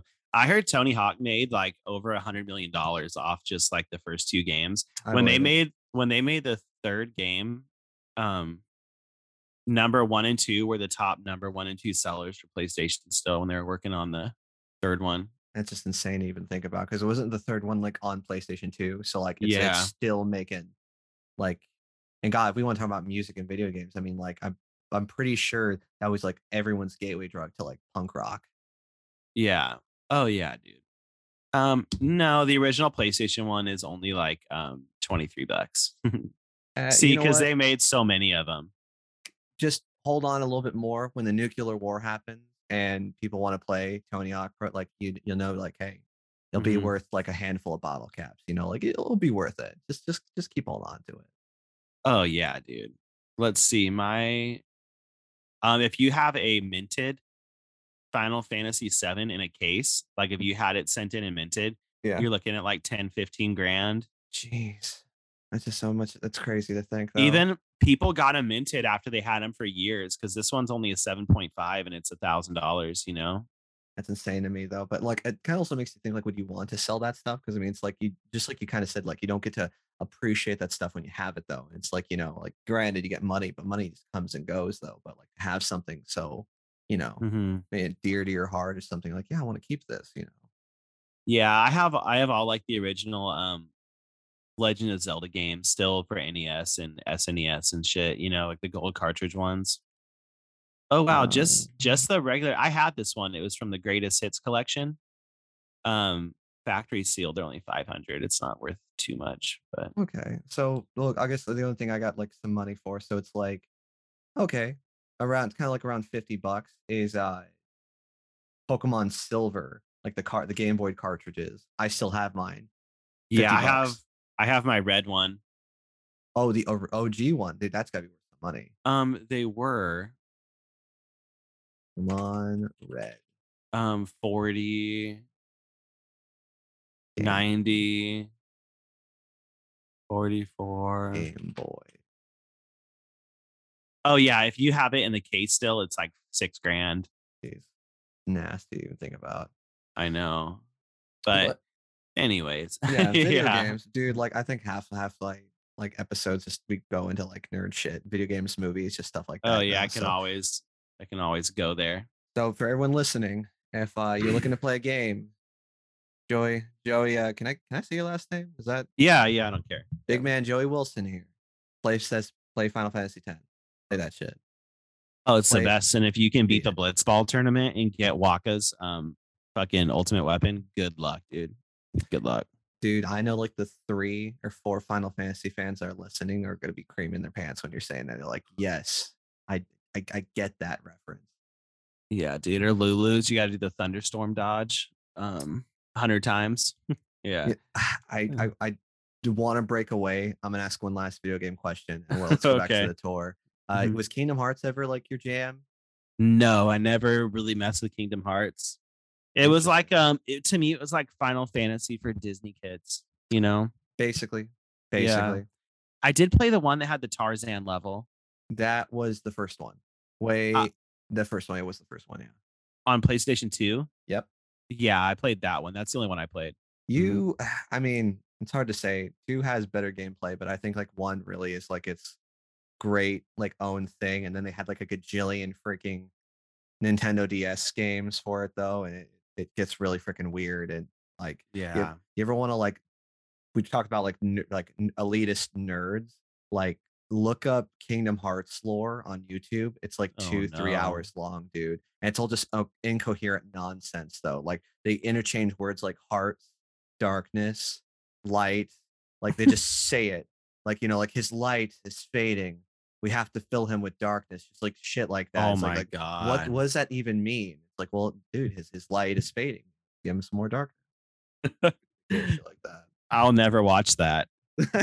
I just completely turned you off. You're like, that sounds so funny. I'm sorry. Never. I'm sorry, It's Joe, if you're it's listening okay. to this. I'm sorry, man. Uh, he's he's my Kingdom Hearts bud. But but Oh, okay. tour, Yeah. tour, tour, tour. So you did American tour. When did it go from like just states tour to like okay now you're at the world stage. You're going to Europe. You're going to Um, uh fucking Bangkok or wherever the fuck you. it's actually, like, pretty simple, man, like, we'd been touring a lot in the USA, and you can't just continue to tour in the USA, dude, like, you can't be playing the same couple venues in Florida, you know, 5, 6 times a year when you're nonstop touring, it's too boring. Too much, dude. No one's gonna come see you every 90 days, 100 days if you tour nonstop. But um, you know, we would do tours, hit different markets, do shows up in Canada a little bit, and then it would be like, you know, festivals are coming up in Europe, and we'll do a couple like Groezrock. We did a huge festival in Germany, you know, Mm. and we would just we got a the like uh shows? Like who who was playing? It Groezrock, it was Millencolin, Glassjaw, Lit, um, like Lost Prophets, like a bunch of just a ton of bands, you know. There was a Alesana played it. There's just a million bands on it, but um we got a booking agent in Europe. So we had a like a sister company of the place that we had in LA had one over in Europe, you know. And so we got one from I think they're in England. And he picked us up and was like, "Oh, I'll book you guys Europe tour right now." And I think we did like 3 or 4 European tours. We did I mean, dude, we played cou country after country after country, dude, Which like is just insane to think about because I mean you're still probably like 21, 22. Like you're just Yep. like Yeah. Seeing so young. much of the world as such a, a young minor that no one else would have had experience like that. Which country uh, goes the hardest? Um, good question. Probably dude, probably England, man. Honestly. Yeah. England goes hard. Our shows in England were so badass too, man. I mean, we played London, Liverpool, Nottingham. Um, oh, what's the other one? Um, the Steel City one. Dude, I mean, uh, just a, a bunch, dude. Manchester. Like we played we played every major city in England at one time or another, you know. Yeah. And I mean, we did what's the one right above England? Is that Scotland or Ireland? Uh, I think I think it could be Ireland. I think Ireland. Uh, yeah, we flew in there the first time I went to Europe. We flew in into Ireland, and I remember being like, "It's so green. This is amazing, dude." You know. Uh, it might be Scotland because Ireland's to the left of it though. I'm looking at it Okay, right. Scotland's the one above it, right, or think so, whatever. yeah. And yeah, and dude, and then we went there, and from England, you take the ferry, the White Cliffs of Dover. You take that into France, and it's like a gambling cruise ship, and it's like zero degrees outside, freezing on top of that boat. You know. Jesus. and uh, we go to France, and we go to uh, Germany, Italy. Um, what's the other one? Uh, Czech Republic, dude. Um, How how was the Czech show? Like, did they go nuts too? yeah, Czech was sick. Yeah, Czech was badass. Um, I mean, dude, we played every. Let me look at a map because we we always had to stop like by fucking Serbia, you know. Yeah, I was okay because I Um, was like, they ever doing like kind of Serbia? God, I just can imagine like you do like something wrong there, they're gonna like put a bag over your head. Yeah, like you, again. yeah, like we're not trying to drive into like Russia, you know what I mean? Yeah. Um, we did probably one of my favorite ones though. We did uh like three or four times when we went to Amsterdam. Mm. Probably one of my favorite ones, the Netherlands.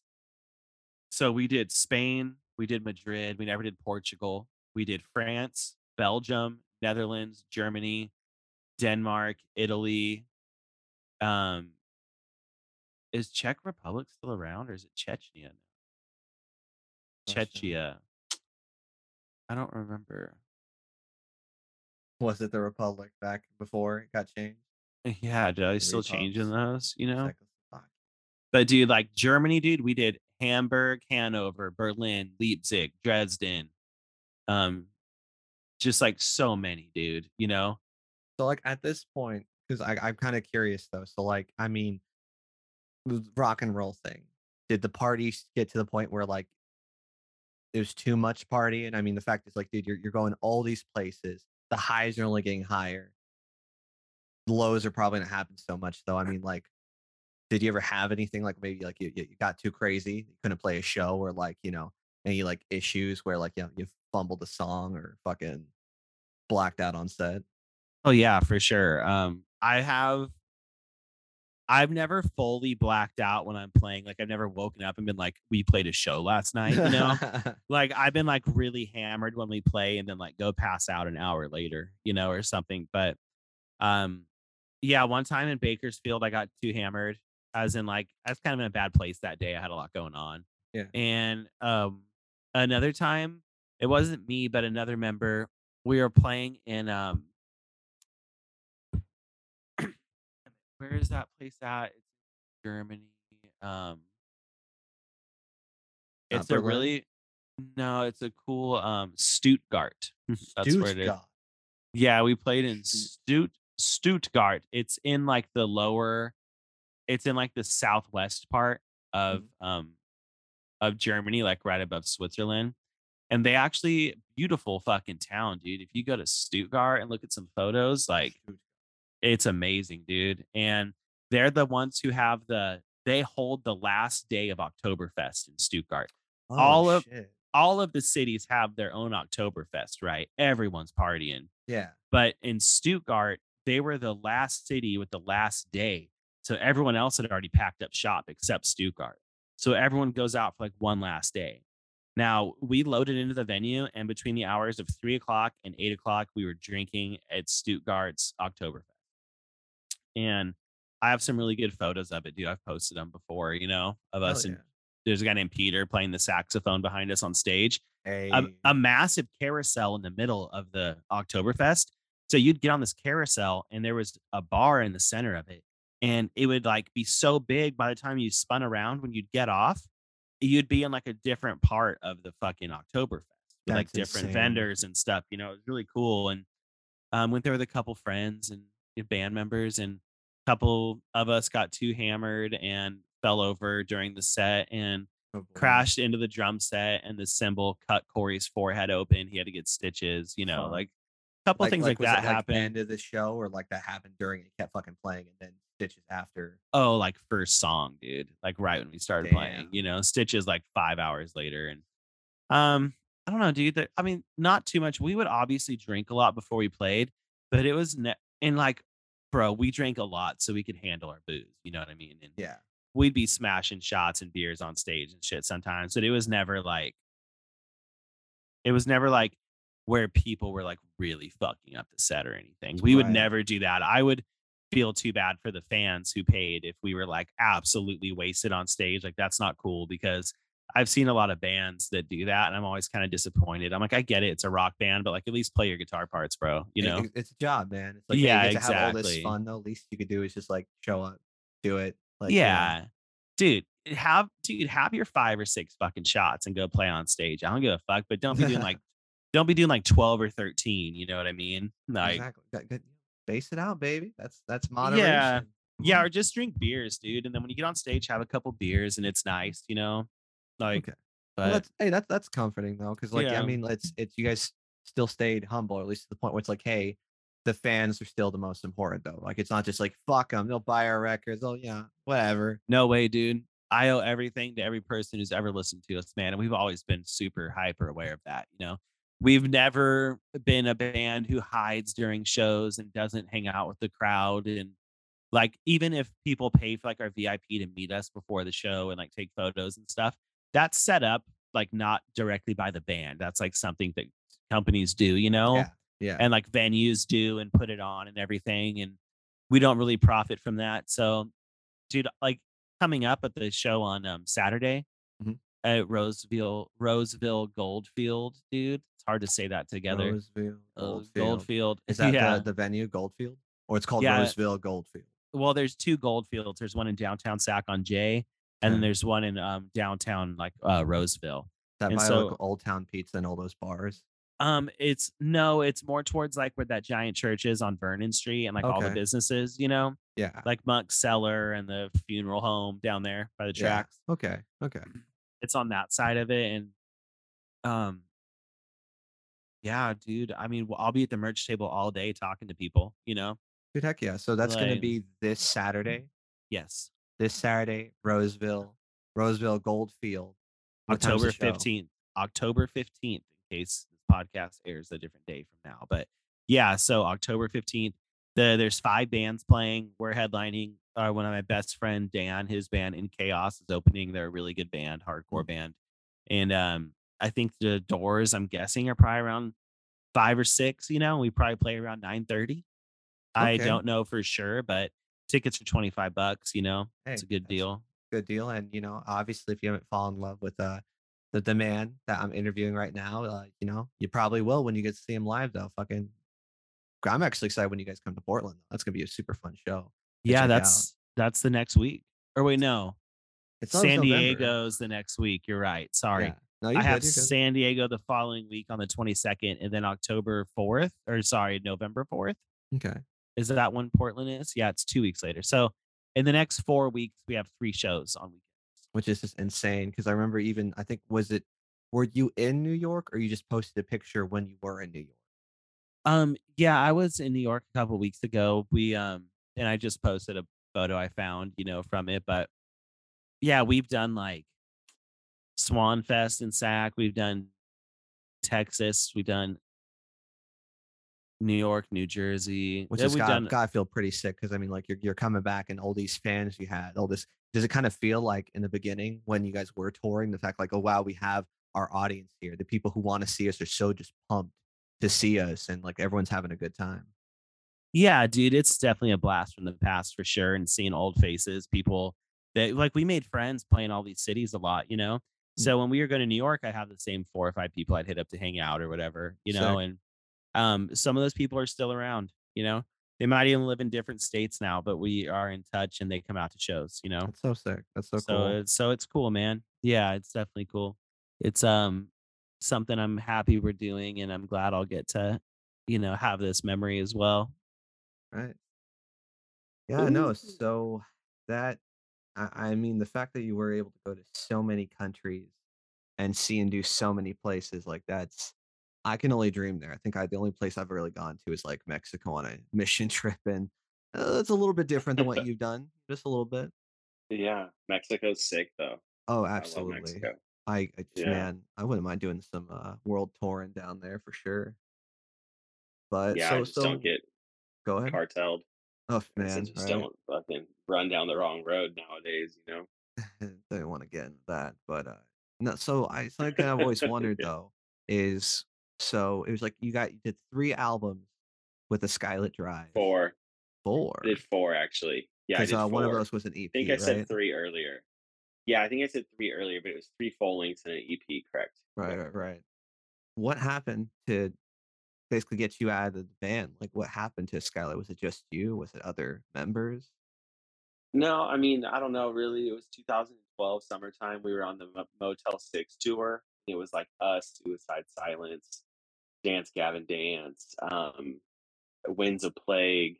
There was a ton of really good bands on it, actually. That seems like And the perfect played, place for for your band. Like, I would think like if anything, you guys made more tickets there than other con uh, other tours. oh yeah, it was a huge thing. And I, I always liked not being the headliner because you get to play to so many new fans and you get to get out of there early, you know?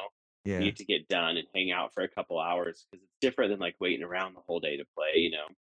And exactly. um, yeah, we were in. Um, we had done a few shows down south, I think in Arizona maybe, and we were coming up through Reno. And in Mm. Reno, um, I I was like partying pretty hard and stuff, and we just kind of decided it was time for me to go. And I went to um, an outpatient rehab center. The couple like two weeks later, I Mhm. flew to my girlfriend Lynn's house in Oakland. Her her parents were really wealthy and they had a big mansion up in the Oakland Hills, like overlooking the Golden Gate Bridge and stuff. Oh wow. And so I hung out there for two weeks and um, you know, she just listened to me bitch and complain the whole time basically. Yeah, so I went to um to the outpatient program for like two months and I had a pretty cool therapist and we were talking about things and she was like, "Where do you see yourself in 10 years?" And band provide that, and I was like, "No," because the band was kind of going like not as good as it was before, right? Mm. So it wasn't really like at weren't like we weren't making video game soundtracks anymore, any like kind of fun shit like that. yeah, we'd kind of plateaued for a while, you know, and that was just part of the the band chemistry was kind of headed towards a breakup anyways. I Mm. was just the first one to get out of there.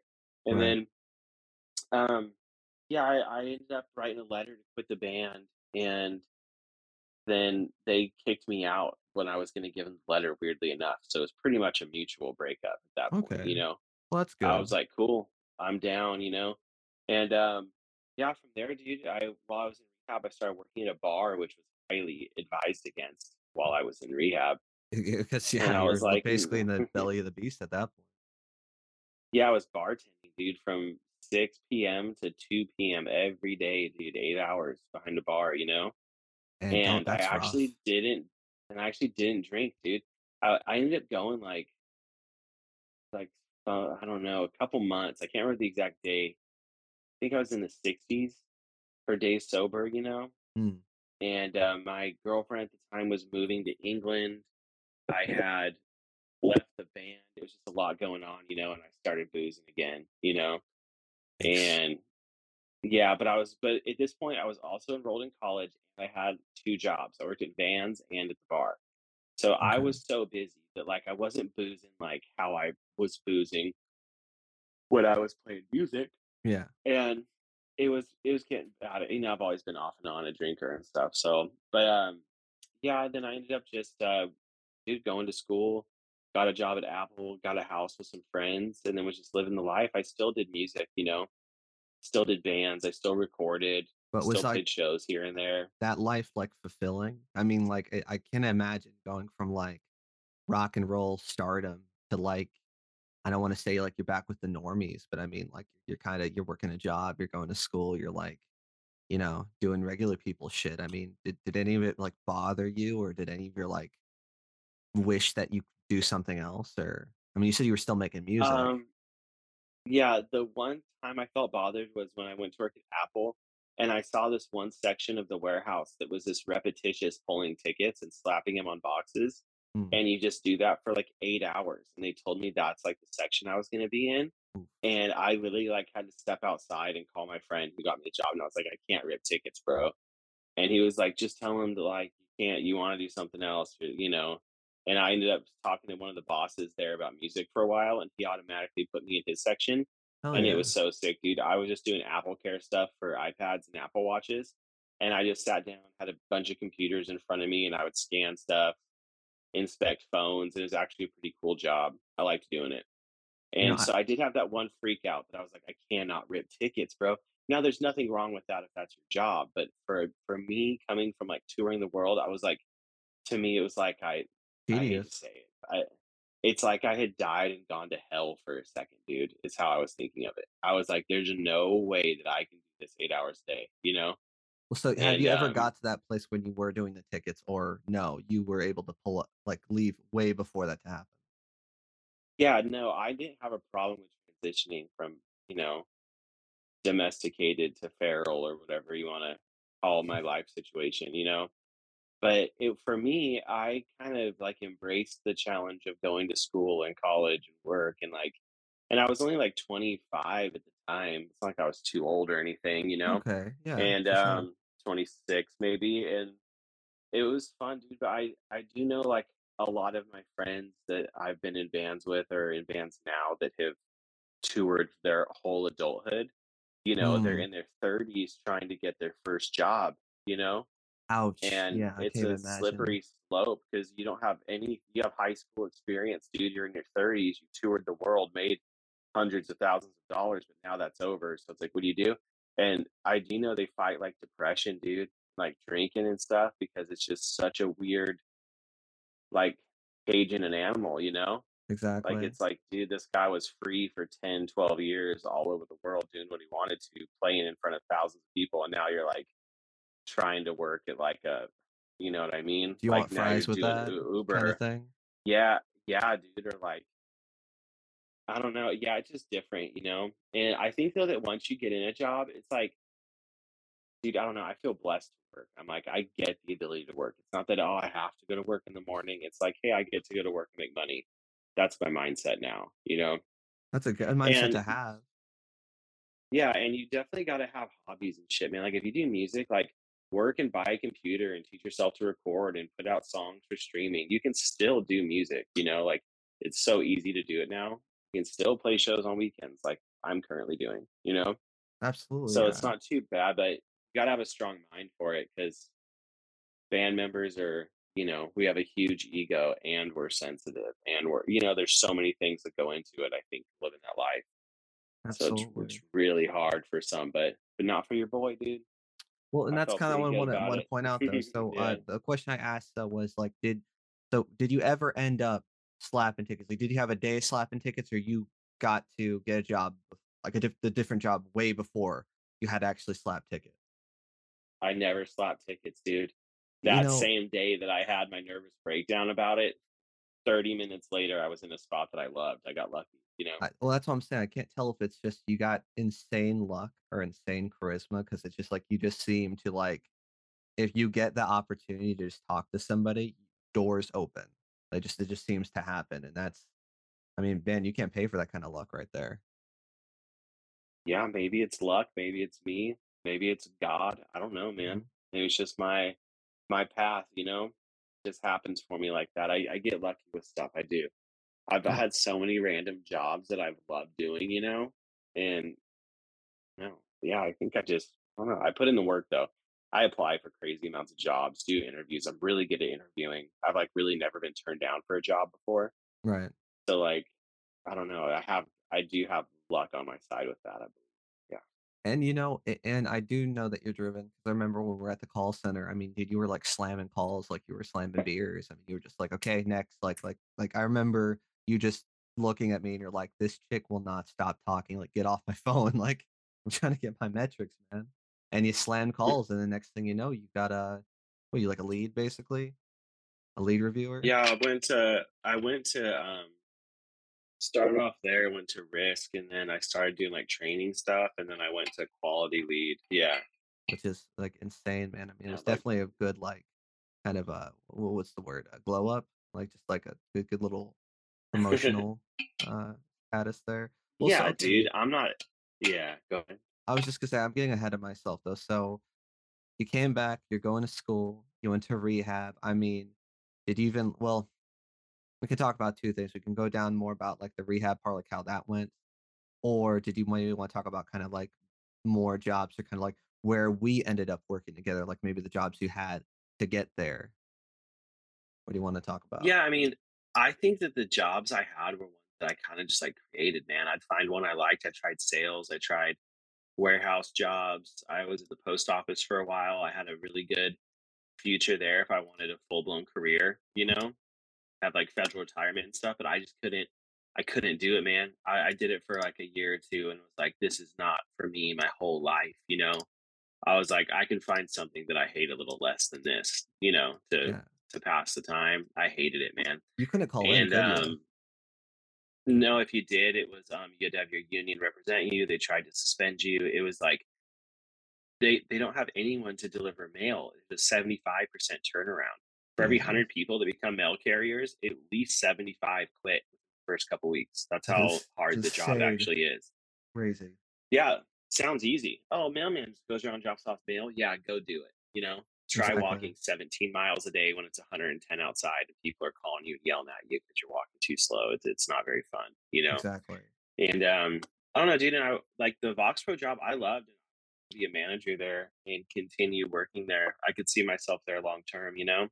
And then uh, yeah, COVID shut it down. I was it's in yeah. line to apply for the next manager position. Was supposed to open in a few weeks, You know what and I had like sucks? been. You probably would have got it. Like you just like had to run amount of clout where they probably would have gave it to you. Like he's nice, he's great, he's hardworking. Can't possibly see a reason why not to. So shit, Yeah, and that would have been a good, um, huge pay raise as well. So it was nice, you know. And I always think like, dude, it doesn't matter if you're slinging burgers or bagging groceries or slapping tickets. I feel like if you're just the best at it, like they recognize and you move up. You know, I'm never one to try to sit in the same position forever. Like I always got to be like like going upward. You know, that's Oh kind of how my mindset is. I can't just sit here and do the same shit every day. Oh, it's a good No mindset way. to have. Absolutely, because I mean, again, like I Yeah. said, it's something where you don't stay so stagnant. You're in there, you know. Uh, okay, so we got to Vox Pro. You're working there. You're busting it out. Uh, I'm kind of always been curious though. Like, like we COVID shut that down. Whatever happened to the original Skylit Drive? Like, I mean, you left. Did the band just carry on? Like, what happened with with with them? Yeah, so they carried on and like a year later to the drummer and bass player quit. They replaced basically all three of us at that point. And the only original member was Nick Miller because Jag, the singer, he wasn't even an original member. He didn't do the first record. And we had wrote the whole second record before he joined it, you know? Right. And so when he came in, we like changed up some vocal parts and basically the whole band wrote all the vocal parts. So he didn't really come into like the third record per se with like writing or doing anything. hmm But um the yeah, the band just kept going and then it didn't one day. Some things happened and they called it quits. And then uh, you know, I don't know, five, six years goes by, seven, six years, five years goes by. hmm And when COVID happened, we had all these offers for this was like 2000 and what 19 or 20 Yeah. um, we had all these offers for reunion shows, making a you know a decent amount, and so we got on the phone with each other and we're like, "Hey, let's do this." You know, we all agreed and kind of decided to put the past behind us. Not everyone had a great relationship in the band, you know, Right. but we were like, "Hey, we could do this, and it'll mean something, and it'll be fun." You know, we'll get back to why we wanted to do music in the first place. And then COVID happened right before we were going to announce the shows, unfortunately, and all the Mm, shows got dropped. And my so we were like, damn it, dude. And then COVID happened. I had a kid, you know. Um, Which I was actually supposed to Vox crazy. Pro. I was, yeah, I was supposed to go on my like paternity leave, whatever, um, three days after it closed down. So when when they when they let us all go, you know, the whole department or whatever, mhm, like I was like, are you kidding me? I was supposed to be on a six month vacation three days from then, you mhm. know? And I was like, yeah. "Dang, whatever." Yeah, and, um, thankfully, though, you know, God works in crazy ways. Um, COVID with COVID pay and unemployment, I was actually making more money than I would have on the leave. So Oh I made, like and I was making, like, 300 more dollars a week, dude. Because COVID pay, I was, like, a dang near, like, a $1,000 a week at that point from the COVID pay and the Exactly. unemployment, you know? So it was pretty it was pretty good money. I won't complain on a $1,000 take home, you know, ever. And Um, yeah, dude. And then fast forward, you know, a year and a half goes by. Hey, the shows are back up. We just got a text message one day, you know, hey, they still want to have you guys. You know, we're working on new venues because some have closed down, whatnot. We got back on the horn. Everyone wanted to do it, you know, and um, that's pretty much it, man. We made all new social medias because the um, old singer of the band kind of uh, tried to take over everything and keep it going, even though he wasn't an original member at all, you know? Mm. So we're dealing with a little bit of um, with a little bit of paperwork on that side of things still that's just taking forever. Know, it's unfortunate. Are you Um, still people are it? selfish like that. Yeah, dude. Yeah, it's um some people just I don't know, man. It's just their like mindset to be like super annoying and like crooked. You know what I mean? I So mean, it, it makes kind of sense because like he didn't like this is all he had, and even though it wasn't didn't belong to him, of course he wants it because it's his. He wants to, you know, hold on to as much as he he can because he knows it's not his. So that's probably why he's holding on to it yeah, Yeah, it's literally just like stealing shit from people. Like we started a band, toured the United States, put out records, but got signed before he was even in it. But instead of just like blowing it up or anything like that, we just kind of let the fans know, like, hey, you know, we know everyone, there's a situation going on. We don't really want to get into the details, and we will when the time comes blow the lid off everything, you know? There you go. So that's um that's that'll be a fun one for a rainy day when we're able to do that, you know. But for now, it's just all new social medias. They're blowing up again. Our merch sales are blowing up. We made a new online store. All the shows have been massive. Like if like our first show back, Swan Fest at um, Cal Expo, Yeah. um, we we played on the small stage, and there was a massive stage on the soccer field. You know, and our crowd went from past the parking lot from the small stage halfway back into the soccer field of the Holy other stage. That's So there was pro there was probably like six or seven thousand there for our first show back, you know, right. which was amazing. Couldn't have asked for a better one, you know. And the crowd, there was like people crying and shit when we walked out. It was crazy, dude. Dude, And um, I had the best videos too, but my Instagram got deleted. So fucking Instagram, dude. shit. You know, had the name Joseph Stalin for 13 years, and then I get you know some inciting terrorism fucking thing because all these Russian dudes were writing me asking me to buy my name off of me because I got hella the day. Instagram the day Instagram dropped 30 minutes later I'd made a screen a name already on the app you know so I picked Joseph Stalin which was mind blowing that I even got it then you know That's and hella funny. That and a bunch of like Russian shit posters want it from me. It's like, come on, man, please, Oh, give, me, dude. give me, give me, give me, give me, give me. there's these like you know how like Germans have like neo-Nazi punk rock bands Yeah, there's like Russian like Stalin punk rock bands right I could see that it. are like you know hammer and sickle fucking people and like they would all write me and be like you don't deserve the fucking name. We're coming for it. And i'm i'm guessing they just kept reporting me over and over and over again or something until i got deleted you know?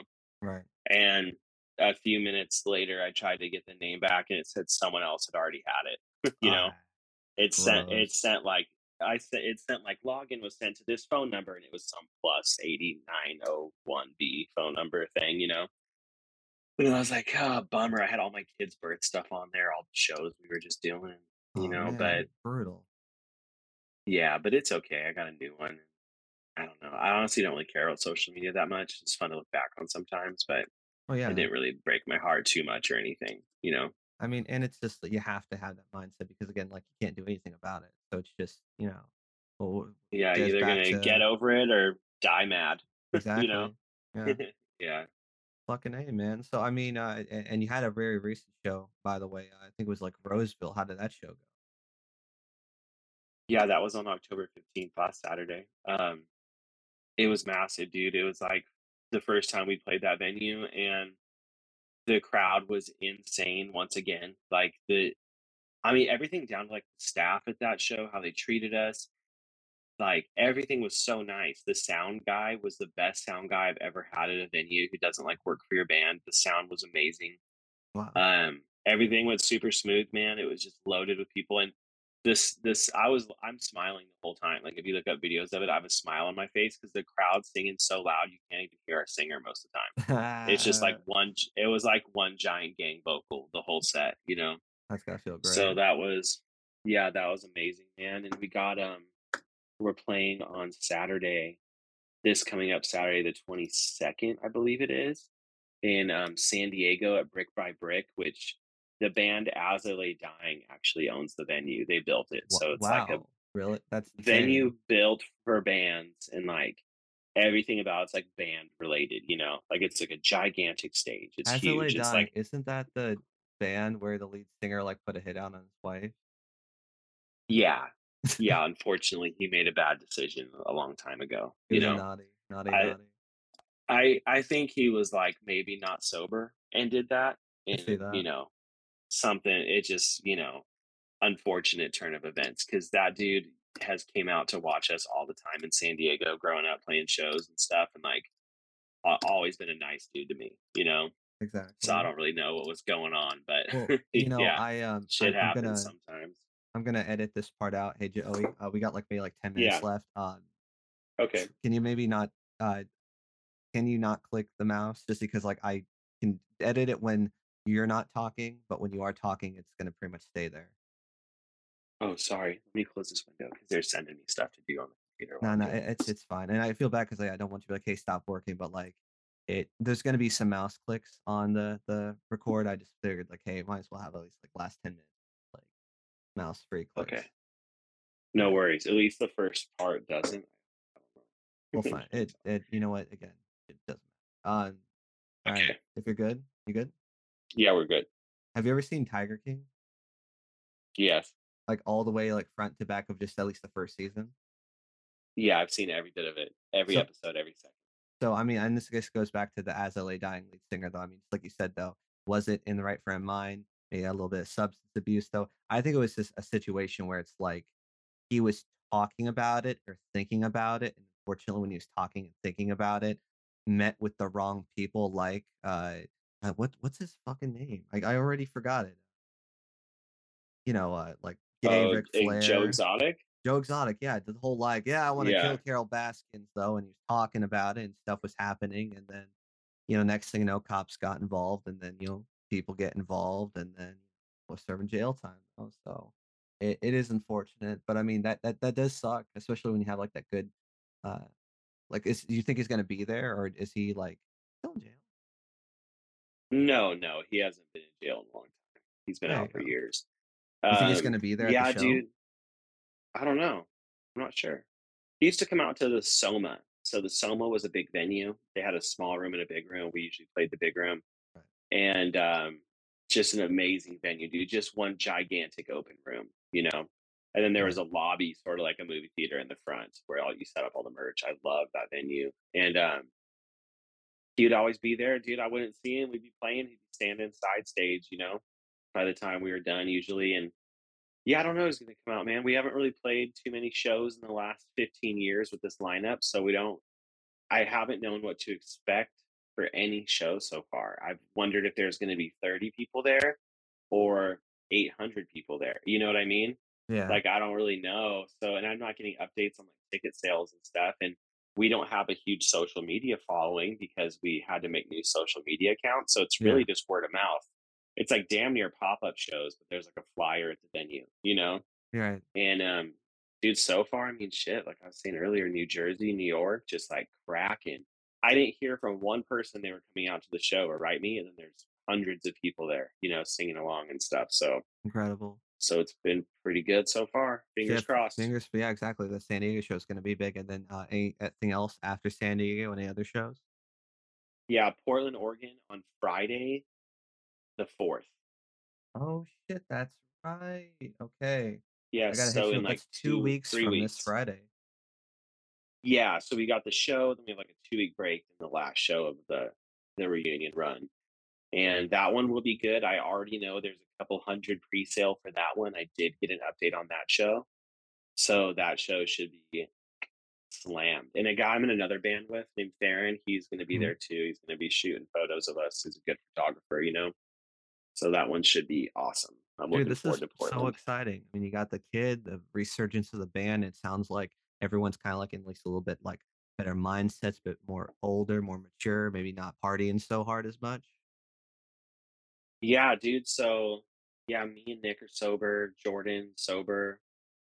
Um, Corey and Brian, they still you know drink a little bit here and there, but majority of it's pretty good nowadays. You know, and it hasn't been that way this whole run. But I think this being in being in your thirties and like having a family and a job and touring, it's something none of us had ever done before. Changes you. So I think it it takes a little bit to adapt because we wanted to go straight back into our young twenties.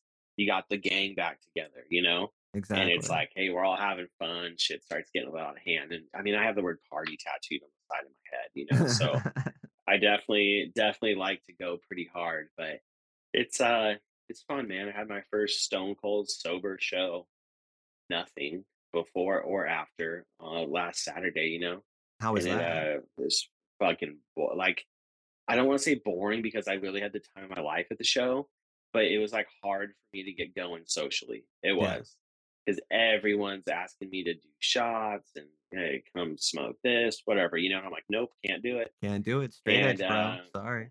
yeah, basically, dude, straight edge. And uh, yeah, I sold merch the whole time, dude. So I just figured I'd, I'd, you know, be productive and get shit done. I sat at the merch table from the time the doors opened till Mhm. the time I got on stage, you know, and I sold the shit out of merch. Hell yeah. Got to meet everyone too. So I'm sitting there and there by myself pretty much most of the time, you know, and just talking to so many fans and shit. And it was so much fun. It was different. That's how I would say it. It's, it was a different experience than like running to the bar every 10 minutes with a fan to slam a beer. You know what I mean? So Right. Playing Potentially sober, like you're hyper aware out. too. Uh, Yeah, I was like, I never blacked out before I played. Definitely after every day, but Yeah. um, not before.